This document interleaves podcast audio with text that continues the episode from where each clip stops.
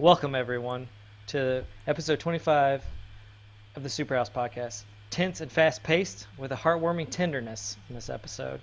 So surprising, so warm, and yet so chilling. Done.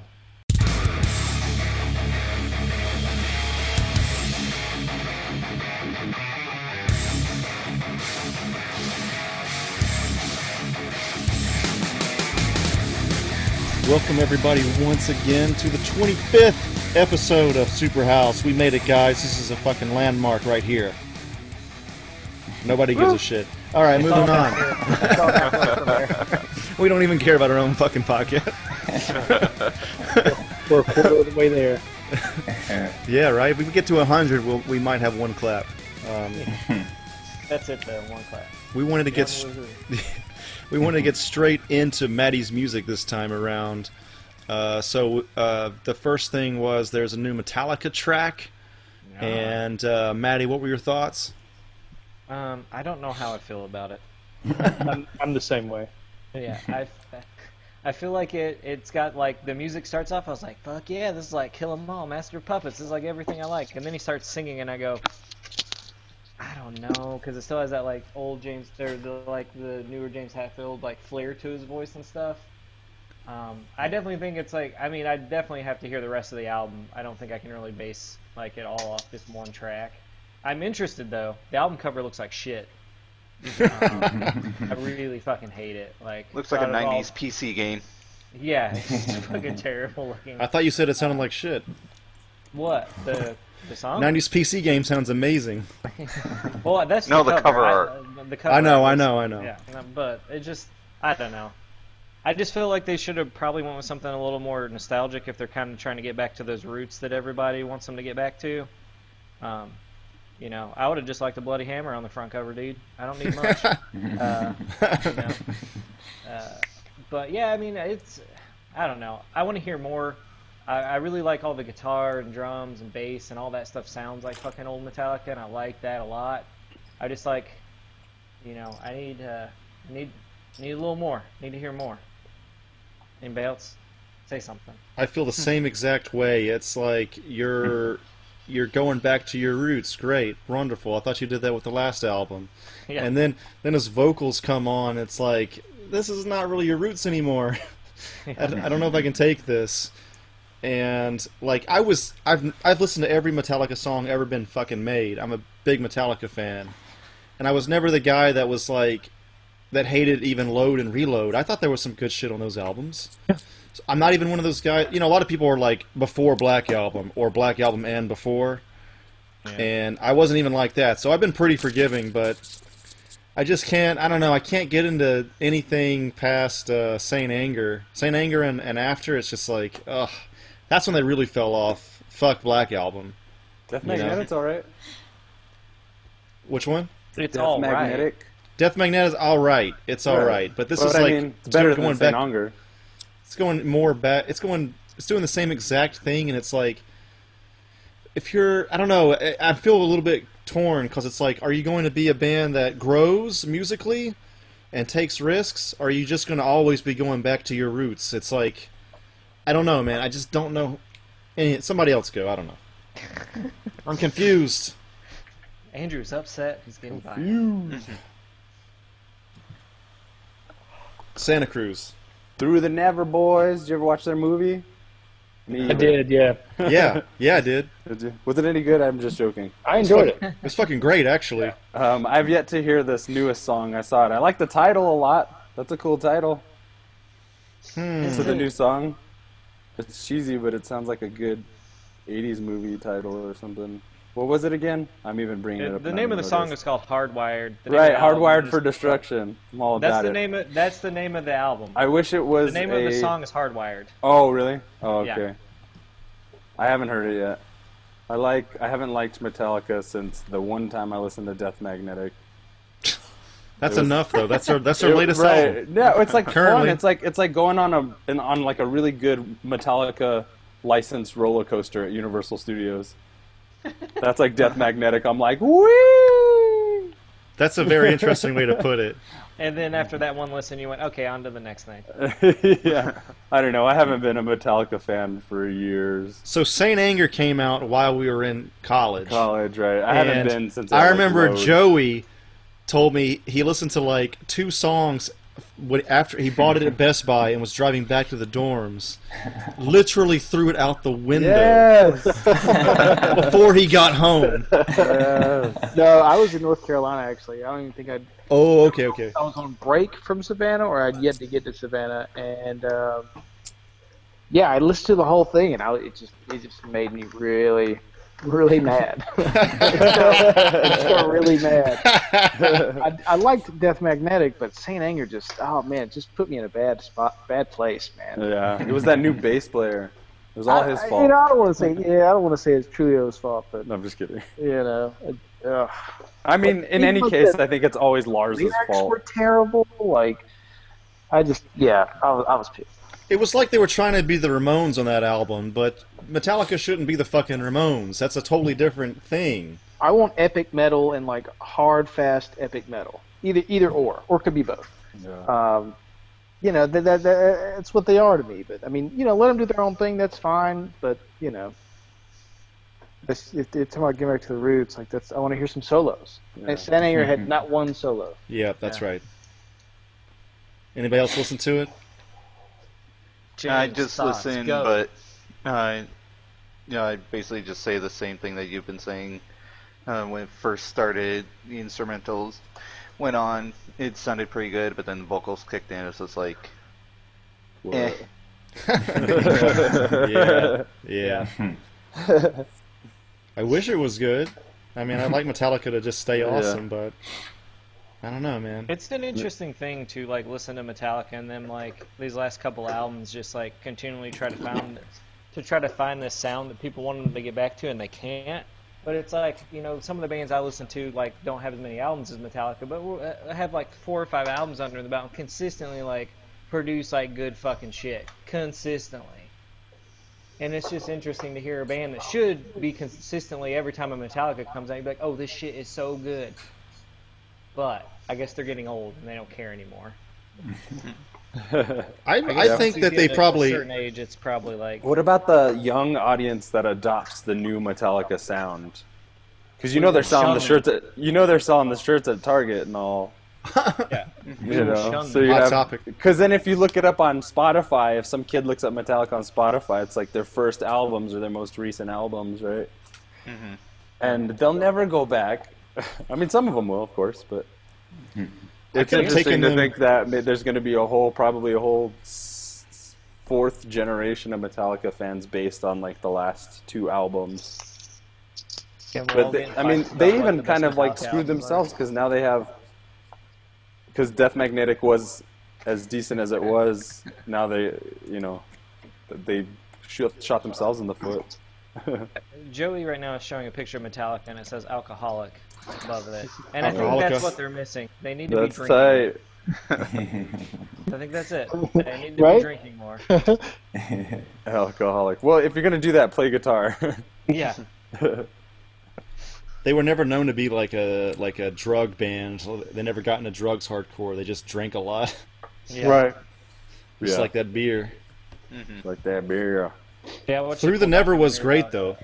Is it? I gotta watch it then. I was just making fun of it, but It opens up with uh, "Creeping Death," which I thought was always a fucking great choice. Huh, it's not cool. the most obvious, but it's like I don't know, man. I think that song is great. Yeah, my favorite's Orion. It- Okay, it- dude. Well, do you want a Yeah. spoiler? Yeah. It's a concert album or, or video. Right, that's what I assume, but they play in like a narrative element to it. There don't they? I'm not going to spoil the narrative, but Orion's the last song. Oh fuck yeah, dude! All right, I'm gonna watch that later. They they end with that shit. It was on Netflix. I don't know if it is now. I know, I remember, and that it stuck in my head. I should have watched it because I, wa- I always wanted to watch it based just on the concept or whatever, but Yeah, I wanted to never watch got it, around to it. But that's awesome. Fuck yeah, Orion kicks ass. Yeah, Master we- puppets. I went with a few work friends and saw it uh, uh, on at the IMAX theater. Nice. Yeah, I saw it in the That would've theaters been as fun. well. Stoned as fuck in there. I'm just like singing to every song and like jamming out. It was great. Yeah, they fucking ruled back then. And they play that play that old shit. Yeah. Remember S and M? That was pretty good. I That dude, was I, awesome. I love that album. I thought that was great. I know it was awesome. Yeah, man. For the whom co- the bell tolls on that album is great. Yeah. Wolf and Man is great on that album. Garage Days was good. Yeah. Dude, actually, my favorite Metallica song is their cover of "Astronomy" by Blue Oyster Cult Oh, Yeah. on oh, Garage yeah. Days. That's fucking great, great, great song. Yes, and most people don't know about it. I'm glad you know about it, Maddie. Yeah, that album was fucking that, and then like what was it like? S and M came out first, or vice versa. Like they had two good releases, but it was just like either like Garage Days was like unreleased tracks or like covers, and then S and M mm-hmm. was just like all their old shit, just with the orchestra behind it, and it was like, oh great, yes, this is brilliant. if you don't They know gotta what else figure to out do how with to- career, do this. They got to figure out how to make it uh, and to put it in virtual reality now. Like that's their next. That's probably next, dude. to Be honest yeah, with virtual Yeah. reality concert. You're on They- stage with the band. They You push the Metallica. limit. They push the limit because like they're the only band on the planet Earth that has played on all seven continents. They played on Antarctica. Yeah. Four scientists, and the scientists had to have ear earphones in to hear them because, like, they couldn't. If you know the metal, the sound vibrations would have fucked up the glaciers and shit. Whoa. What? They look, they just had to do it. So Yeah. whatever. So, but yeah, they they totally played Antarctica. Cool. Yeah. So they do they do they keep it uh they keep it going. Always I doing still new don't shit. like that song. No, that song kind of sucks, but All right, so let's get into the actual album that I picked this time. Is everyone ready? Did anyone Let's do it. listen to it? I listened to it. yeah. I listen. Uh, I didn't finish it. Uh oh. Can't wait to get this started. Uh, the name of the band is uh, 68, as in like the year 1968. I love the And- '68. Oh, it's my favorite. And the name of the album is In Humor and Sadness. It was released in 2014. On You Good had me Fight listen to old music. Oldies, bro.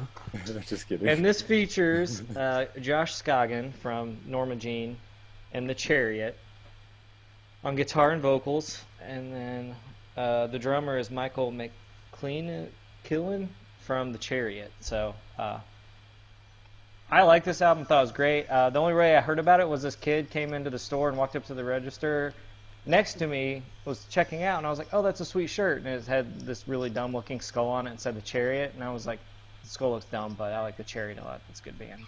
And he was like, "Oh, have you heard 68?" And I was like, "What? What, what are you saying to me?" And he was like, "Oh, it's got a. And I was like, "Oh," and he was like, "It's basically the Black Keys meets The Chariot," and I was like, "Oh, well, that sounds interesting."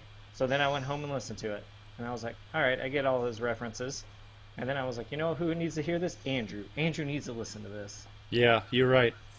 Um, I like this album. I agree. It does have like some Black Keys moments. I also hear a lot of like Nirvana in it, like especially when he's singing. Um, I, I thought it was really good. There's some parts I, that I don't like in it, um, but for the most part, I think it's pretty interesting with just him. Like, I feel like he's been in like Norma Jean, The Chariot, and now he's just trying to keep it simple and just sing what he can do with like vocals and a guitar and a drum set. And I enjoyed everything. I've listened to it like four or five times now. Uh, but yeah, what would you think, Andrew? I feel like I need to get somebody. Yeah, I didn't. I didn't want to give you the full spiel on this on the messenger. I wanted to save it for this recording. But um, so I've been following Norma Jean, and even before that, I was following here it comes. Luti-Kriss, Oh, which is yes. L U T I hyphen K R I S S, and they changed the name because it matched or it was too close to the rapper, right? And they're both from Atlanta, so. And if there's still a Luti-Kriss album that you can find on Solid State Records, and there's at least two good tracks, like real good, like kind of sounds like Tool kind of tracks on there. Um, I was going to like shir- uh, shows at churches and shit back in the day, and they were heavy as fuck. And uh, then they changed the name to Norma Jean, and that you know, Bless the Martyr Kiss the Child's one of the best metalcore albums or whatever genre you want to call it True, of true. all time. We talked about that before. And, you know, there was a split, I think, right after that famous album, right? Yeah, And Josh Scoggins left, and he formed the Chariot later on, and now 68, and who, who knows what else. At the time, it seemed like a bad idea, because Norma Jean was on the way up, and Josh Scoggins was leaving something and going on, and who gives a fuck about the Chariot or whatever at that time. But now it feels like Norma Jean could even go away, Yeah. and and you're following Josh Scoggins and all of his projects. Yeah. Not not just a band, but this guy and all of his his like musical journey. So like 10, tw- 10 15 years later, it seems like he kind of made the right choice. Yeah. And people Norman see Jean did release some good albums though on their own merits. they did, they did, Yeah. but this it new one seems sounds like shit. yeah, it's not good. I mean, they can go Avenged Sevenfold probably eventually. Yeah. but but yeah, this '68 album, I, I like the first two tracks the most, and he does sound like Nirvana a lot when he's singing, or Kurt Cobain. So that's that was actually kind of cool, and I like how he's. He, what's the electronic thing he's using? Uh, he it- uses some kind of thing on his voice for a little bit in some of the tracks. Yeah, I like I I like the, I- the- kind of experimentation he's doing, uh, and I think the name too. Like, there's some of it is kind of funny, Yeah. and some some of it's you know obviously really sad, and he's just screaming, you know. yeah. So I think there's something to the name of the album. It's you know it's simple, humor and sadness. Of course, you're gonna get those two things. But Yeah. um, yeah, I, I thought it was pretty good. Um, not as good as Bless and Martyr Kiss the Child. No. I don't know if they're ever gonna get back to that, but um, yeah, I, I liked it. Um, somebody else go. I think that when the first song started, there's like the scream right at the right at the top, and I was like, "Is this Nirvana? Like what?" Yeah. But uh, yeah, I liked it a lot. Is um, you know, like you said, very much uh, Norma Jean and Black Keys. A lot of melodic uh, songs in there. A lot of good heavy ones too. Um, I only listened to it once, but I really enjoyed it. I definitely want to continue listening to it. Indeed. Indeed. Um, I listened to it. I didn't get to like the last two or three tracks, but I really liked what I was hearing. And not Yeah. being like super familiar with either Norma Jean or um, what was the other band? The Chariot. Chariot. Not being too familiar, other than like college here and there. Uh, I kind of heard it from like a different perspective, and it reminded me of bands like Swans or something like something on the more avant-garde hard rock side of things. It was cool. It seemed jazzy at times, you know, like definitely bluesy, but they were they it was like a really textured type of project for them. It seemed like they were trying to step outside of, you know, like wherever their metalcore roots lied. Um, and it sound it sounded like grimy. It just sounded like rusted, uh, angsty.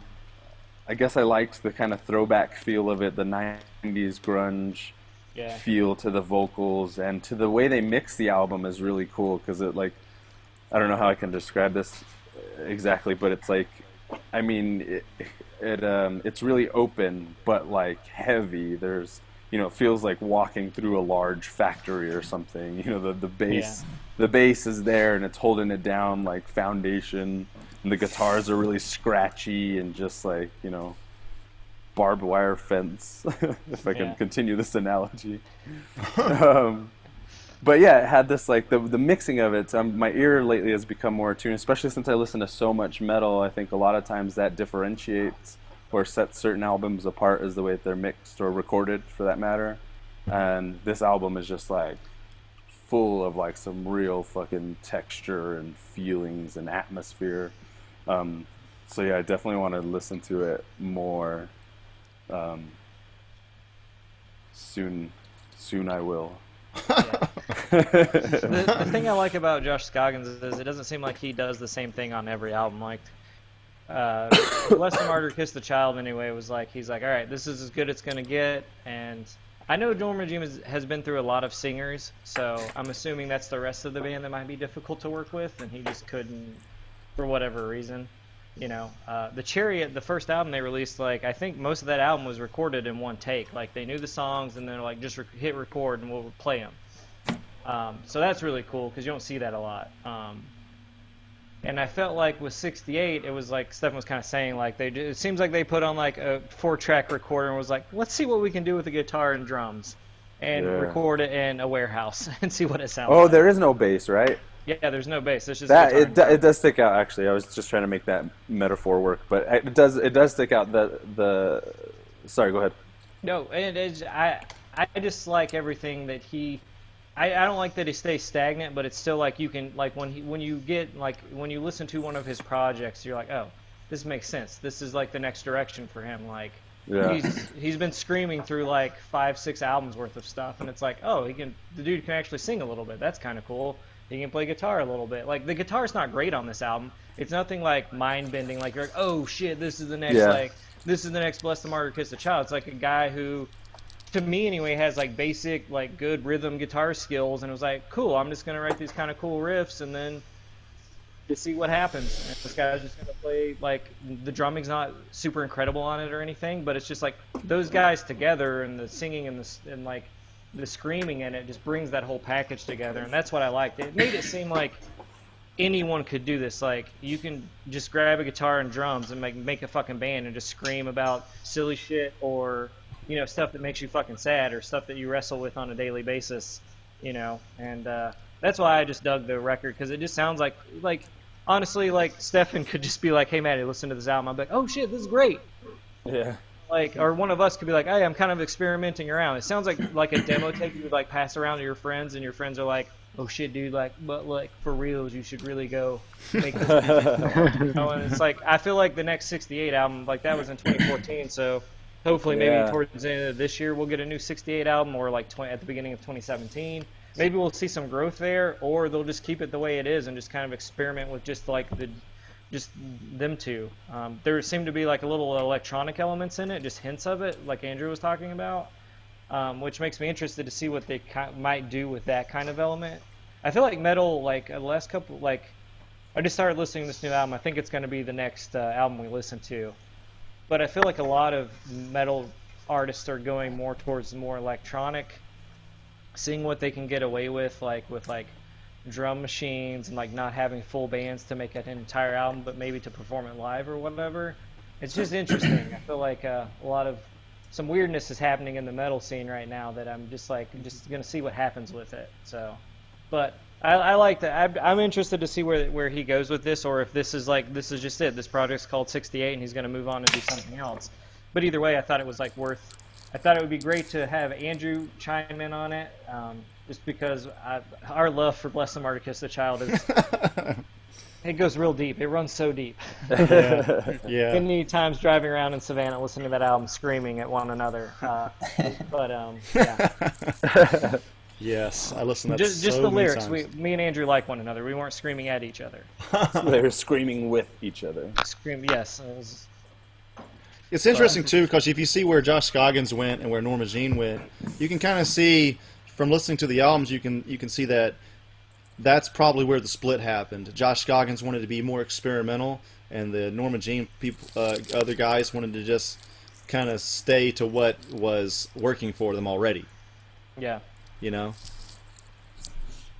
I was Yeah. I, I think about that a lot when I listen to the Chariot or 68 or or whatever. Agreed. Anyone else have anything to say? I want to say uh, I also listened to because I thought I thought for a second it was the the pick. I got confused. I listened to Mutoid Man, which is Yeah. technically Stefan's quote unquote pick, Yeah. but that shit was pretty fucking good, man. Too. Yeah, I, I like that track uh, Bridge Burner a lot. Did you listen to the newest album or the first album? Both. Oh, nice. Yeah. I The like new- you know you they're can just tell both from the art, good. man. You can tell from the, the art is awesome and it has that Yeah. kind of like stoner, uh, you know, seventies uh, font. Yeah.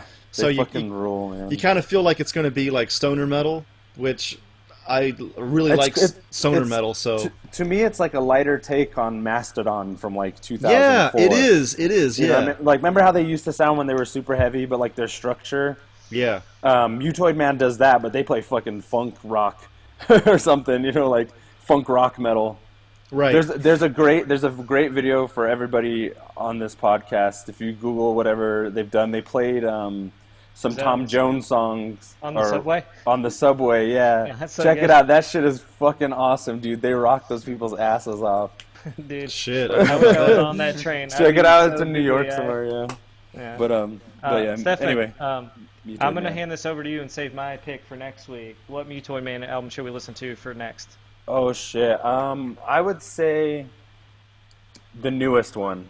Already on it. Yeah, the new the newest one's a, the newest one's like a little more polished and a little more like sure of itself in terms of the the sound. Um, the first one's really great. So once you're done with the se- the second one, listen to the first one.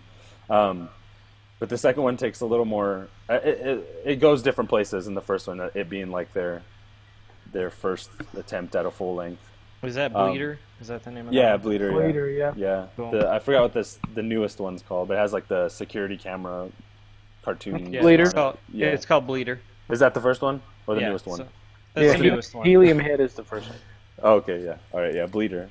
That's one of my favorite subgenres, man. Like like the stoner metal, like Sleep Yeah. and uh, and uh, what you call it, the, the Sword. yeah. Do you guys listen to and- Pallbearer? Oh, Paul Uh, Bear's fucking yeah. great. I have. I, I need to maybe try them again. I don't know. I know they're like always the top on They fucking just- Pitchfork. They just released. Fuck Pitchfork. They just released. they just released an EP. Um, there's a Yeah. song on it called "Over and Over" that I think you'd really dig, Andrew. all right, all right. And they fucking got a new album dropping Yeah. very soon as well. Paul Bearer is great. There's a good. It's a good movement, man. I love stoner metal, all the way. That's Have that Sleep album. With it. Yeah, Dope Smoker. Dope Smoker, Jesus, dude, you're, Yeah. you, you feel like you're listening.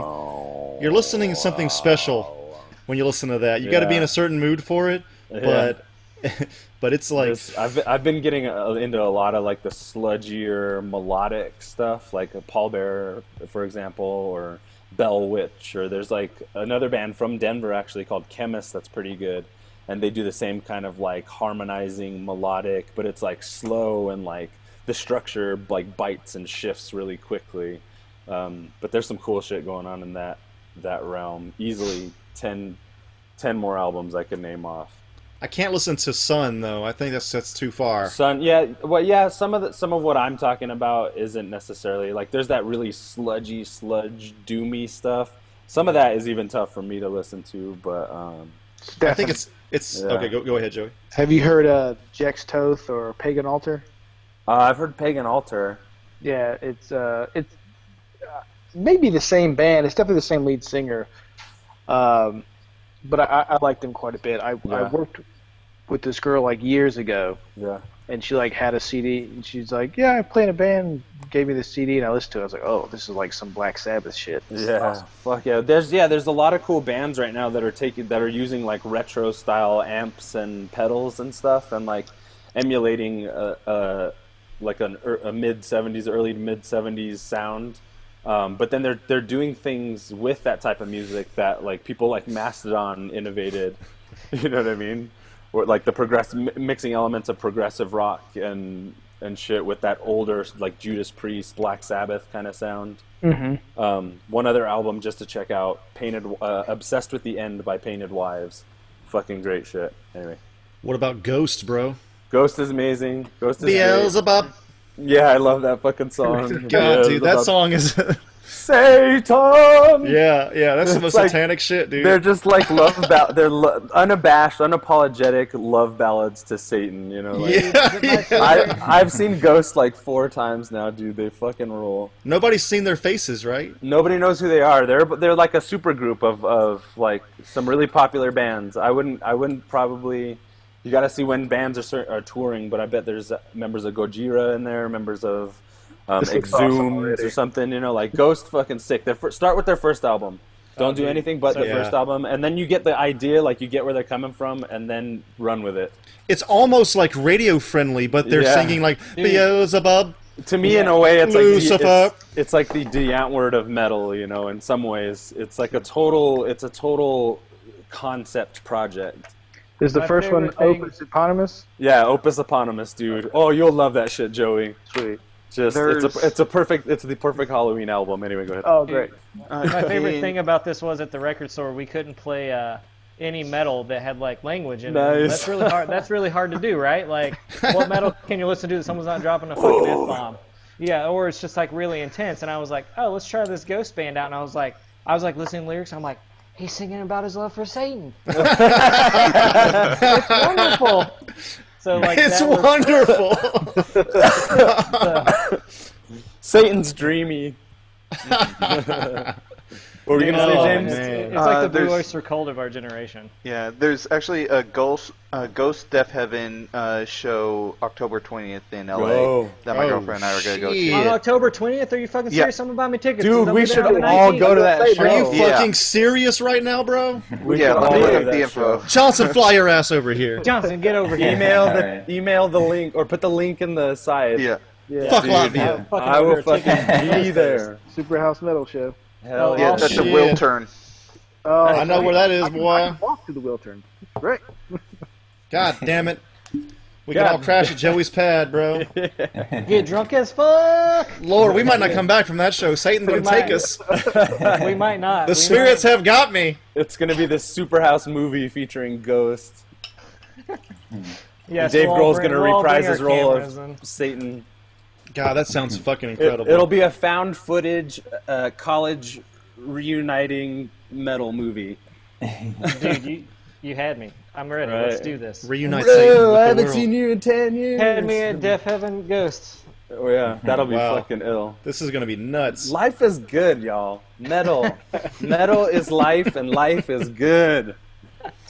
That's the uh, Superhouse motto. Bitch. Well, yeah. The new Superhouse motto. Now That's a that good we're one. older and wiser. You look ridiculous. It's not gonna. it's not gonna last too long, probably. Yeah. Hmm. Metal is life, and life is awesome. Not when not when members are getting married. Got to change Yeah. it up. You got two, two so Oh, yeah. far. I'm married To your bong. to the game. Oh,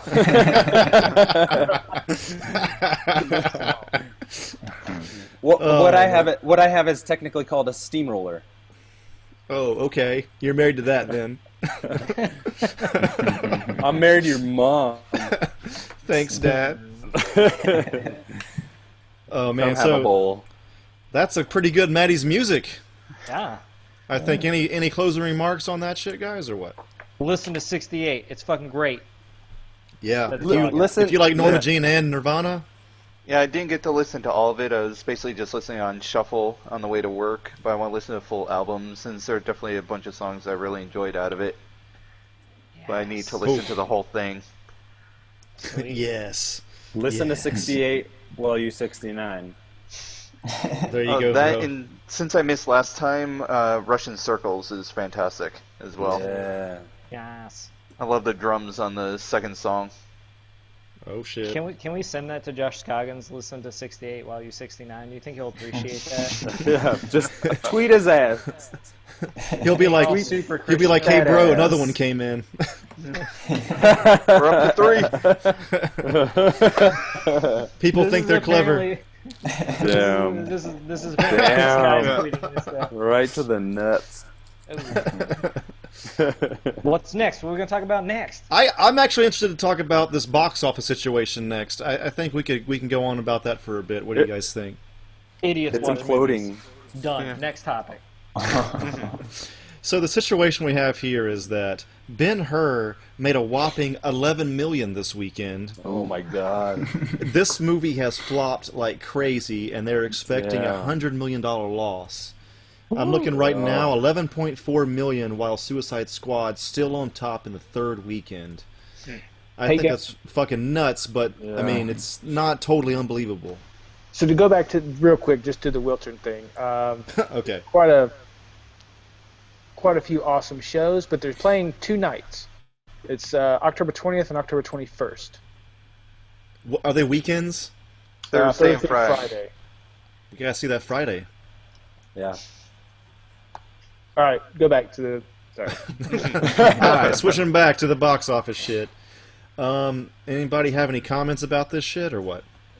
We're Is seeing the really whole surprised? system implode. This is the beginning of the end for the old system. Donald Trump will be president. So it's crazy, God, but I feel no. like I feel like people are like addicted to superhero movies now. Like they're just jonesing for the next one, and so many of the people that go to watch them, I bet you there's fans who have no idea anything about the comics, but they just love that movie for whatever Yeah. reason. Have probably seen it a handful of times, you know. Um, Right. And I don't know. That's all I had to say. I mean, Suicide Squad might be one of those things where, if you're not a big comic fan, you might actually really enjoy that movie. If you have like your only basis for these characters is like just like the random films that they've been in or they haven't been in, so they're new to you and they're interesting because they're not normal characters you know about. That's got to be the draw. It was also reported that it kind of had a Fast Yeah. and the Furious effect, where there were a lot of mi- like minorities are Yeah. loving the film because there's just so much minority presence Yeah. in the movie. Um, so I think that's a factor, and also there's just not much out. I mean, Yeah. Kubo came out, which we'll get to in a minute, but and what was last There weekend? really, Can there you- really isn't. It was strategically released, really. I mean, with Yeah. Suicide Yeah. Squad, like War Dogs came out this weekend. it's still I think that poses basically no threat. You know, like Yeah. they they're doing good. If they if they remain fourth uh, for a fourth Just- weekend, I'll be really surprised. Actually, that's I mean I'm kind of glad. I want I want DC to succeed as much as they've been sucking. like I'd like for the universe to get some footing, and then hopefully they find their rhythm and they don't cut the cord short. You know what I mean? Right. Yeah. If it was a total failure, I mean, DC's not going anywhere. They're still making They're gonna- fucking money off yeah, these fucking. they're gonna movies. they just their- greenlit yeah, Man yeah. of Steel too. I mean, God. I mean, they're they're not going to slow down because their whole competition is Marvel. So even if they make shit films, they're still going to make money off of them because all of us motherfuckers are going to go see them because we can't say no. Right, Yeah. right. Right. We're addicted. And we might right. see it That's once or yeah. twice. That's what I think it is. It's It's our a fault. symptom It's that all we're our starting fault. to see. yeah, pretty much. Yeah. Stefan, like like you were saying earlier, it's because they're comic book films. People are going to go see them. Like we're a bit more in the know since we've read the comics, or at least even watched the trailers. Most of the people that go to these are just like, "Oh, the new Marvel movie's out. Let me go see it." They haven't even seen trailers. Like Right. I remember uh, seeing Winter Soldier, and there's people behind me gasping when the reveal of Bucky is the Winter Soldier, and it's like.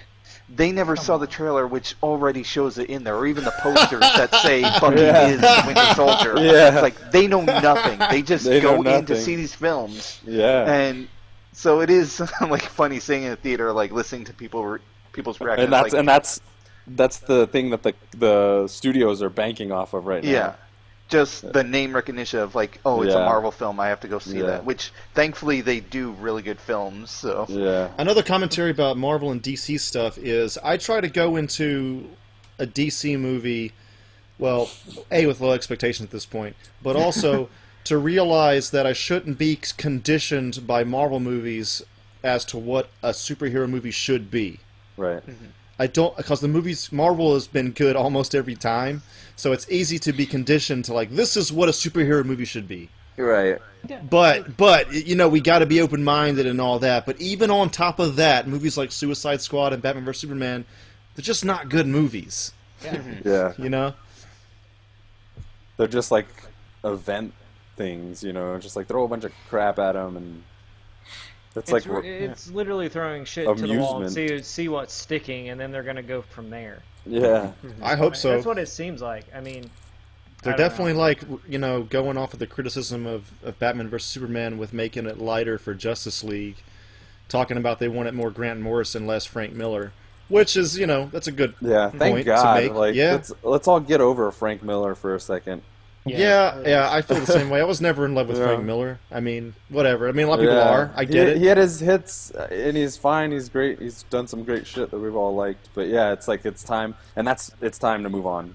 People also So- got to remember that like there were three Batman movies that were really heavy and had very little humor, and they were Right. excellent. They were fucking Right. excellent. Okay, Dark Knight Rises wasn't so good, but it was better than the recent, you know, uh, movies they've been making. So it's not necessarily a lack of humor or whatever, or being dark.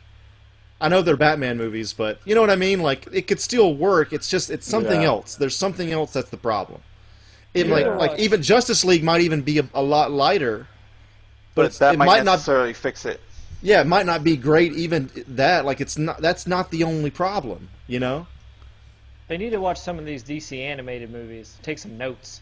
Yeah, basically yes. I just watched uh, Justice League versus Teen Titans, and that shit was awesome. Was it? And I, I got like misty eyed in it and shit, and I was like, I didn't even feel that for two fucking DC live action movies. like at no point did I connect with any character, and these are fucking animated characters voiced by people I can't even fucking see. You know, not- Right, right, my- right, right, right, right, right. It's not my favorite DC animated, but it was good. It was better than, you know, Batman vs Superman and Suicide Squad put together. Batman Ar- Assault on Arkham is a better Suicide Squad movie than Suicide Squad. Everybody says that. I haven't seen Dude, that one, it but is. It's great. It's it's you got you got your Batman. You got all the same players in it basically. Joker's in it. It's a better Joker story. He's locked up. Har- you think Harley Quinn's over him, but she never is. You know how Harley Quinn rolls. She releases that motherfucker. Shit goes crazy. Batman's like at like 60% through that entire film. He's like fucked up through most of it. It's great, man. That movie's fucking dope. But and it's also like a hard PG-13 because I was watching. I was like, oh shit, Deadshot and Harley Quinn just had sex. What? yes, I'm watching it right now.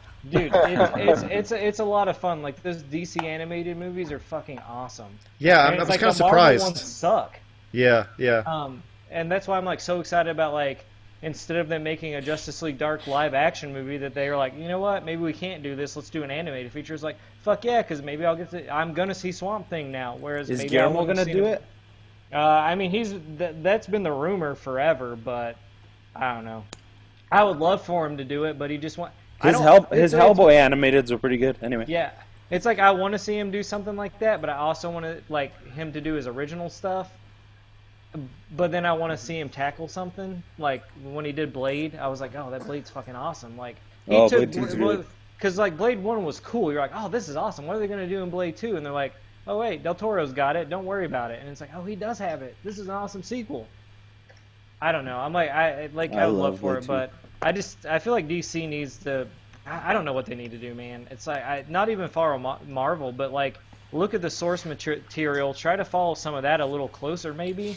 Seems like, they 'cause don't that's have the. what the DC animated. They're just based off these like comic runs, basically. Yeah, Yeah. like if the, if the Justice League movie is anywhere near like Justice League Doom, or Dude, uh, fuck, man. That, I mean that that that one was great, man. I thought that was so good, and uh, I I really hope that Batman, the solo Batman Batfleck movie, yeah. is based off of Under the Red Hood. I I would either say that or if they like did a fucking Court of Owls shit. Yeah, oh yeah, dude. Ah, that was so good. Court of Owls was so good. I feel like just to reboot Batman, that's what they need to do. Like, give us a whole new character that most people haven't seen. Only a few people, like, I mean, most of us have probably read that new 52 run by Scott Snyder. But Scott Snyder fucking kills it everything he touches. His Swamp Yep. Thing's fucking dope. You know, uh, I can't. I'm blanking on anything else. Uh, He did Wytches. That was really good. yeah, I haven't read Wytches, but looks great. I know that's been an option for a movie already. I that like shit. how he, he he goes deep in the research. Like you're reading like a Batman uh, comic, and you're learning about fucking chemical makeups of shit.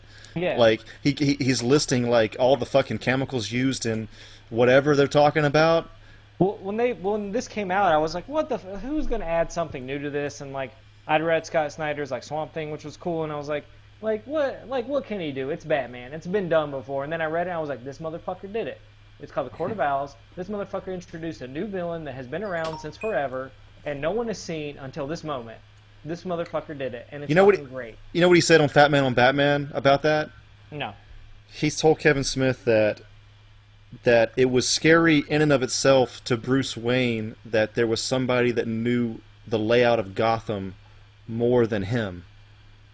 This motherfucker is who you should be hiring to write these motherfucking scripts. Yeah, the I mean, there you go. Like just like Batman considers himself knowing everything about Gotham, Yeah. and he didn't know that these guys were here the whole fucking time. It's brilliant. It's fucking brilliant. Yeah. Oh, dude. I just that's what they need to do. They like what they need to be doing is like hopefully Geoff Johns will do this. Is hire these motherfuckers who are writing these comics to be like, hey, we like this, you know, fucking three volume uh, graphic novel set that you did. Would you please come and write this script? you know, and these guys will be like, yeah, cause fuck yeah, we want to make fucking Hollywood money. And then they'll write a fucking amazing script. It'll be great. Stop hiring fucking script writers to do this shit. Get comic book writers to do it. I mean, with Geoff Johns being the chief director or whatever, uh, hopefully we see this come in. But I don't know. We, we can't really judge until the until next year when we get Wonder Woman and Justice League. It's true. But I don't know, man. Like, watch a, a, a Justice League versus Teen Titans. It's a lot of fun. Uh, I love the fucking like whoever voices Damian Wayne as Robin. That also needs to be introduced. Damian Wayne as fucking Robin needs to be introduced soon, because he is great. He's like Bruce Wayne but shittier, and it's great. He's just a little shit throughout all the anything he's in, and I love him. Cause Yeah, he's, they like, write him like a little bitch, right? No, like he's like a fucking badass, like legit, but he's just like fucking pompous as shit, and it's wonderful. It's like because Bruce, cause Bruce like like Bruce Wayne knows all and everything, you know, like that's how he's like, but he has to restrain that like asshole in him, you know, for the most part, Yeah. unless like he's dealing with like the Justice League or something. But like Damian's like, I'm gonna do this because this shit works, and they're like, no, but like you might hurt people. He's like, fuck that, I'll do what I want. And you're like, oh, Damian. And then it works, and he like, and he probably hurt someone. And he's like, but I got it accomplished, and they're like, that's not the end goal. And he's like, but I did it, and it's like, okay, like I don't know, it's so great. Like I love Damian so much. Like, uh, Son of Batman is also another good DC animated movie. Uh, Batman Bad Blood is also really good as well. I think actually Johnson and I watched uh, Son of Batman together when he was here in LA. Yeah, Which Yeah. one was that? It was Batman. I don't know. I think we only watched one Batman animated movie together. Mm, can't remember. so like I was drunk as fuck. Johnson didn't like it that much. Uh, so no, I mean I probably did. I just uh, blanking on it. all right, yeah. not so memorable maybe. I mean, Was it so, the 3D animated one? No, that was yeah. We watched that maybe for a second. That was another another one. Ah, I thought it was okay, but I think there's been better ones. Sure. Yeah. I, I think I just like Damian so much. I think he's like the best Robin. Really? Like watching watching his progression through uh um like the comics I've read with him and stuff. I just I like that like someone who's raised by a villain and trying to get over like being a uh, like he knows that if he kills this villain, it's all over. But trying to ad- uh, adopt his father's, you know, the way Batman feels about everything is very hard, and I really like that of him struggling with trying to do the right thing throughout comics because he's been raised by like the worst people, you know.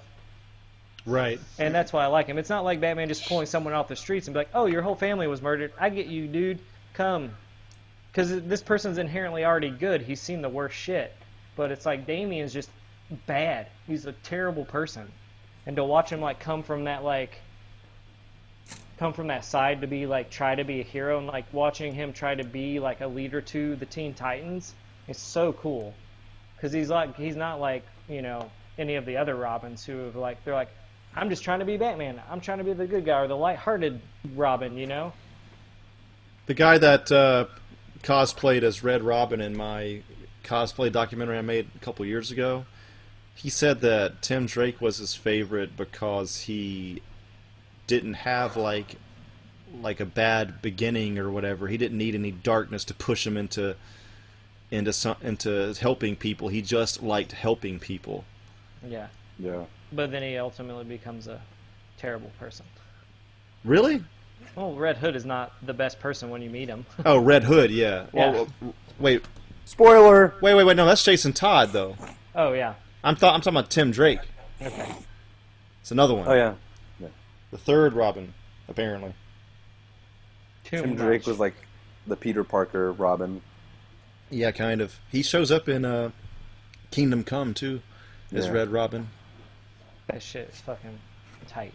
That's one of the most They epic should make things. that movie. Ju- that should be if they get the Justice League three, and they make Kingdom Come. Yeah. That could actually kill Marvel, dude, if they did it right. That Yeah. shit, God, that shit would be epic, dude. I can't even imagine how long it took to fucking paint, draw that comic. Oh, Alex Yeah. Ross. Yeah, dude. I like that style. All right. Anyway, moving on. Um, let's see, Maddie, you want to talk about uh, it and Pennywise? Dude, yes, I do. Because this is my shit. If there's anything on this podcast is lacking, it's horror movie talk. I'm just going to say it right now. I think we. None, Because none of y'all motherfuckers watch any of them. I think both of our Yeah. listeners know that you have. you you really like creatures. Oh, dude, Yeah. I love it. Uh, Pennywise is great. I loved it. I love Tim Curry's version of it. Uh, that fucking television movie, the first half of that movie is fucking solid. When you're following those little kids around, is great. Part two, when they're fucking adults, I just can't buy. I mean, I get it. Like, it's a horrifying experience, but like at the same time, it's like you're fucking adult, man the fuck up. Um, but moving on, I think the new Pennywise looks great. I think the costume design is fucking brilliant. He actually looks pretty fucking creepy, and I'm very interested to see like with all the production stills that I've seen of like the house, and it just looks fucking cool, man. I, I was kind of nervous about it, like just because I thought the movie Mama was okay. There's some definitely cool scares in it. And I thought towards the end though, just kind of like lost me in the film, so I was like kind of nervous about it. But it is an adaptation. I don't know who wrote the screenplay, so, but uh, I just think Pennywise new look looks dope. Um, I because I, was kind of nervous because they were picking someone younger because I think Tim Curry was like in his 40s or like 40s or something when he played that role, and he's like in that that Pennywise is fucking iconic as shit, man. Like, especially with like when he has like the fucking shark teeth and shit, like scary shit. But I love the new look. I'm excited to see how far they'll push a lot of the uh, just like what they couldn't do in a television movie for that time to see what they can do now with like all the advancements in technology and stuff. But I'm in, man. Let's do it. It looks fucking dope so far. I haven't seen trailer yet. Hope there's one soon, but man. Anyone else want to talk about horror movies? No one cares. No one gives a shit. I had a confession. I've never seen it. What? God damn it, Andrew. I've never. I don't know. Like it was always in in the video store, and it was a horror movie that was two VHSs long, and I was like, it's like I don't know, Just man. I'm not gonna do part. this. Yeah, part one sucks. I mean, part two sucks. It's Really? terrible. Okay. People Part always talked is about it in school too. Yeah. It's like it, it's like everything you love in Stranger Things, except there's a fucking demonic clown tormenting children.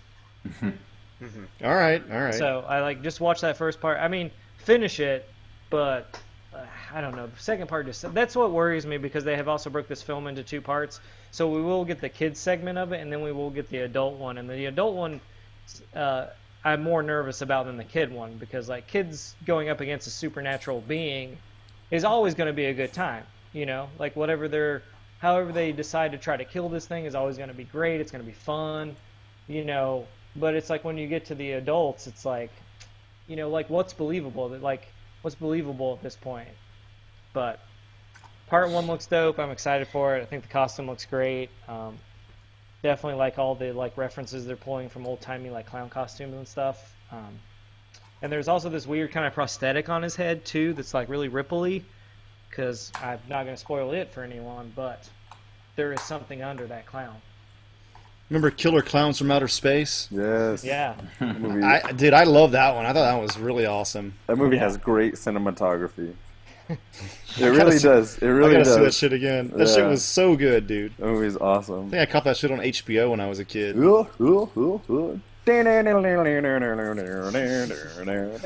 P.T. Bonham said it so long ago. Remember the, the theme? Wow. You like shoot him in the nose, right? Dude, I listened to that shit on my iPod. God, you fucking weirdo. Oh, I had when I had an iPod. Killer Clowns is the jam. It is the jam. Those uh, crazy straws too. Yeah, I love that. Out of the cotton candy fucking Yeah. cocoons. Some fucking genius I can Like- use another one of those. another like uh, comedy horror. kinda- came up. Yeah. Juggalos. Krampus was pretty good. Yeah. I haven't seen that actually. Krampus was Yeah. good. He said a It bit was- reluctantly. It was kind of the end was kind of unsatisfying, but Yeah.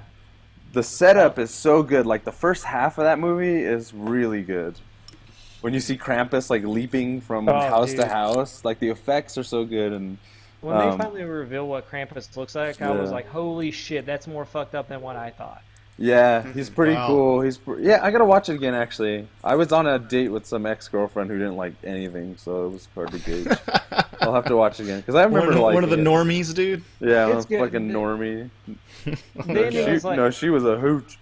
I, I like the ending because it's kind of like that Twilight Zone ending Had me they kind of like always did in those like '80s horror movies that were kind of like one-off offs. It's just like you're like you think the movie's Yeah. over, but there's more to it than this, and you're like, oh Yeah. But that's also why I like Trick or Treat and stuff. Like Trick or treat, like Oh, yeah. awesome. Yeah, that's really good. Um, but yeah, like I agree. There needs to be like more, uh, like more horror comedies, man. That shit, like Ash versus Evil Dead, fucking great show. Oh Great. yeah, yeah, fucking yeah, yeah. creepy, creepy creature design, fucking weird, fucking funny as shit. It's so good. Yeah.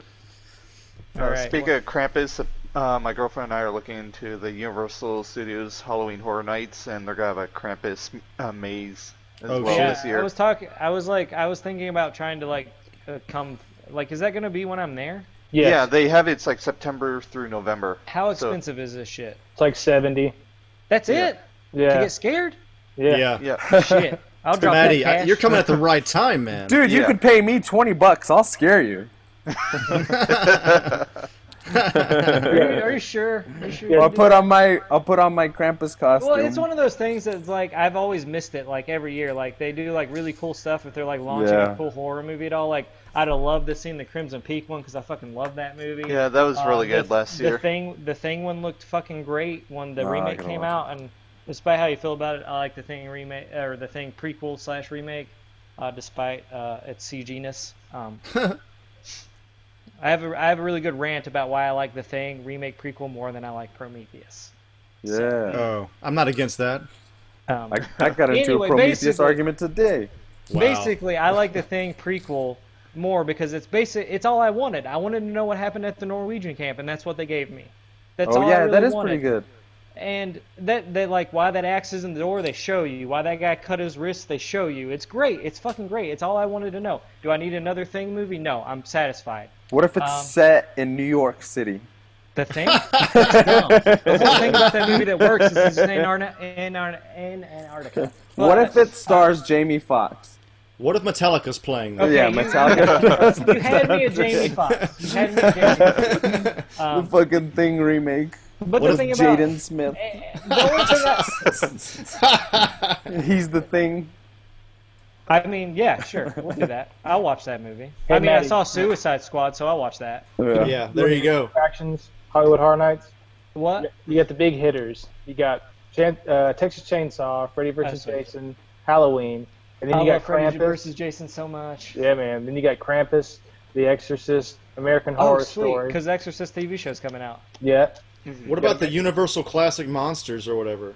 I that think they there? kind of stopped that. That Oh, that, whole, man. that, that whole place is. I think Well- they tore it down. They're they're re- renovating it for something else. I like the Well, they're classic redoing- monsters. They're They'll be redoing out all in the those daytime. Movies. They're redoing all those movies. Like Tom Cruise is in the new Mummy remake right now. Ugh. Right. So they're trying to re. I, I I thought he died saving- last year. No, he didn't. Damn. Damn, man. Damn, I thought he died on the set of Mission Impossible 10. He's not metal. And then you got uh you got Anyway, the Walking sorry. Dead attraction and the Terror Tram, and then there's something the new Jabbawockeez show. I don't know what that Yeah. is. That's racist. I mean, I,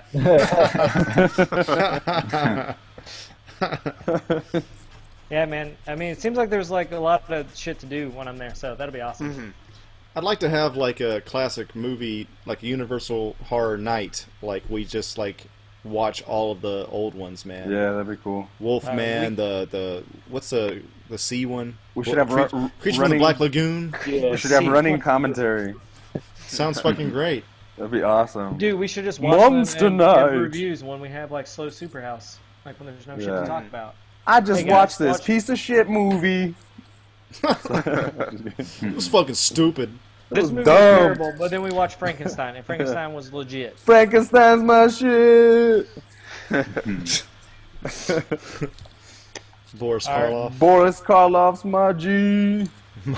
All right, Andrew, Joey, sell me on Kubo. Go.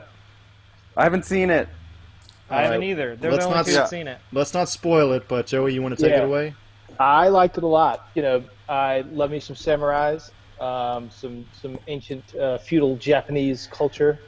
Um, the designs were great. Um, I liked it a lot. I I, uh, I really enjoyed it. Um, let's see, I don't know where I want to start. Um, you know, Kubo was he was, he was kind of cool looking. You know, he kind of lives in a cave with his mom. Um, so he's just got his little, uh, his little what what would you call that, Andrew? What, not the cave? A ban- not a banjo or a guitar, but Oh, it's actually called a shamisen. a shamisen. Okay. Yeah, it's a Jap- traditional Japanese instrument. It's like a banjo, kind of. Yeah. So he like goes into town and like you know tells his little stories, and so he's kind of like a storyteller and kind of makes money to help feed him and his mom. Um, then some stuff happens, and uh, the monster designs were there's the monsters. The designs of those were really cool. Um, I really like the the okay, so they're having to go find three pieces of armor, um, and so obviously each one is like sort of a test uh, to get the armor. And the first one, you know, it's like the design of this monster is pretty awesome, and sort of like what they had to do to get the, that, which is the sword, um, was pretty, was pretty great. Um, they're being uh, um, chased by his mother's two sisters, twin sisters, voiced by Rooney Mara, and their design was was awesome. They've got these like um, these sort of Noh masks. Um, you can hear them speak, but you can't see their faces, and they've got like a um, I don't know what you I don't know what you call them, Andrew. They're like uh um, The hats? mini sickles on chains. Oh yeah, it's uh, Ku- Kusari Fundo, I think. Okay. Um, yeah, it it, it, uh, it I enjoyed it. I can't think of much to say, but I, I definitely enjoyed it without really giving anything away. Um, the monkey character and the samurai uh, beetle character, voiced by like Matthew McConaughey and Charlize Theron, were really good. Um, Matthew McConaughey's character was really funny. Um, but I think I think it's one of you know. The, the last Laika film was uh, Boxtrolls, and I don't think too many people saw that. Um, and uh, I guess the reviews weren't so great, but um, you know it's kind of its own thing. Uh, but it's Kubo is definitely another uh, sort of Laika masterpiece for sure. Yeah, I thought it was fucking awesome, man. It was kind of surprising how good it was. I I think I've I might have seen Paranorman on a on a plane, but I don't think I've seen any other Laika project. And I think that it was really um, they did the research. The Japanese stuff felt very authentic, and I can't say that for a lot of fucking American movies. And my girlfriend felt the same way, and she is Japanese, and she actually did not like the trailer or the look of the character going in, but she loved the movie when we walked out. It's based on um, well, the, the setting is is based on what's called obon, which is kind of like a Japanese Halloween, where um, it's a ritual, not a ritual, but you like go to your uh, your ancestors' graves and pray that they come to the from the spirit world to see you. I think It's almost like a And Day they- of the Dead. it's a Day of the Dead type of thing, and then you see them go back into the spirit world, and it's it's usually in around this time. It's in August, and it's the closest Japanese holiday to Halloween, which is cool because there are a lot of horror elements, and you get to see like Wait, what? yeah, there are there are. It's kind of you know there's there's monsters and shit in it, and uh, Sold. yeah, yeah. So that's all I had to say, Maddie. And um, the costuming is really like looks really kind of traditional. Um, the way the there's like a festival scene, and the women are doing like this kind of festival dance, and that looked on point as well. Um, I'm kind of picking it apart too much, but yeah, the samurai stuff is really good. Matthew McConaughey is really funny. Uh, Charlize Theron is great, and ultimately the movie just has a lot of heart. Like you'll you'll probably cry when you watch it. I was tearing up a bit myself. Yeah, I was as well. I mean, like they, they don't they, they it'll get really actiony, and then there's like moments where they kind of take a breather, and it's not boring because it's so emotional, and I feel like a lot of movies are kind of missing that. It's like you don't just take a break just to take a break, you take a break to kind of unpack all the emotion that's happening. And this movie captured that really well, and I was glad to see a combination of all the heart mixed in with Japanese mythology and just overall look of the film. Um, I, I mean, I there's a back to the Obon thing. It's O B O N. Uh, I I thought I, I was questioning in the movie like, do they actually go to the graves to pray? And I asked my girlfriend that when, when we walked out, and she's like, yeah, but they do that, or we do that. and I was like, oh, okay, I didn't know that. So um, that was cool. Um, great. I think it's a great movie.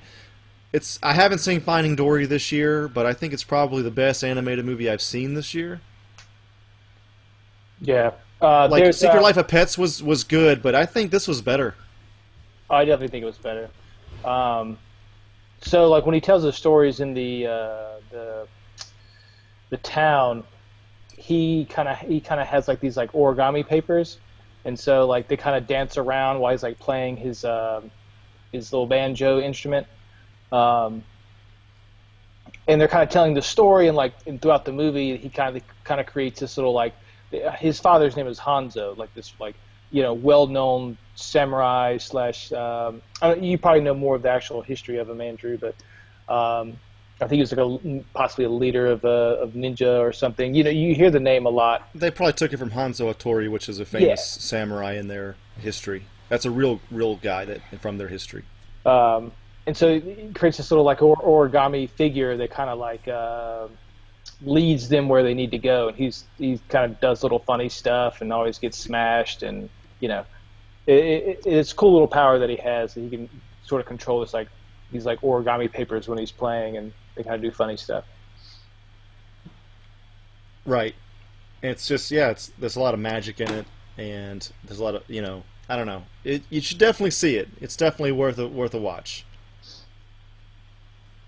Sweet. I just like I don't know. I haven't been really drawn to like a lot of the animated movies that have been coming out recently. Like this one looks cool, but I just don't know. If, I didn't want to like go see it in the theater. It's like probably something I'll rent. You'll like But- it. There, there's some good monsters in it for sure. See, see a matinee. You know, we saw a matinee. We paid six bucks for it. So, I Yeah. mean, yeah. Cool. I mean, it sounds good. Like you guys, like everything you've said is everything I like about like uh, monster films and samurai films. So there's no reason I shouldn't. Except, except I just want to be a hater for some reason. No, I mean, it- the title makes sense too. You're like two strings. What the fuck? That's not in the trailer. And then you'll see. It's good, real good. Yeah. man. it's yeah I, mean, I definitely understand like the the sort of state of sort of animation films it's like a lot of like animals as people or you just, you just mainly you kind of feel like you're seeing the same thing Yeah. kind of over and over again just sort of telling a different story and um, you know it, it's nice to see something that's completely different uh, told than just like you know animals that speak You're right. Yeah. I think it's just humans. That's oh well. No, I'll take it back. There's the monkey and the beetle person samurai guy. Yeah, I don't really mind that. Like, there's some of those like, uh, oh god, I can't remember the name of that movie. The Great Yokai War, that one, where it's like, uh, it's a Miike film. Uh, I don't think I've seen that one. It's like, uh, it's like this kid or something, and it's like this big war they have to take out this big demon lady. But it's like all the like Japanese mythology, like the turtle that has like the water bowl for a head, and like That's uh, Kappa.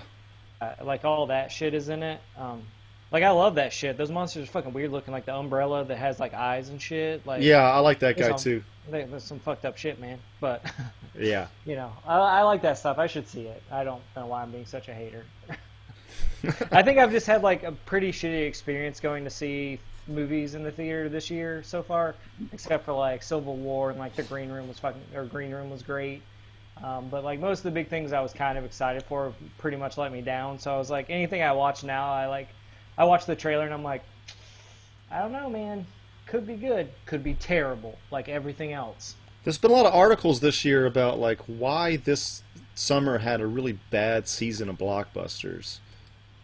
Yeah, and I think and- everybody's and- feeling that.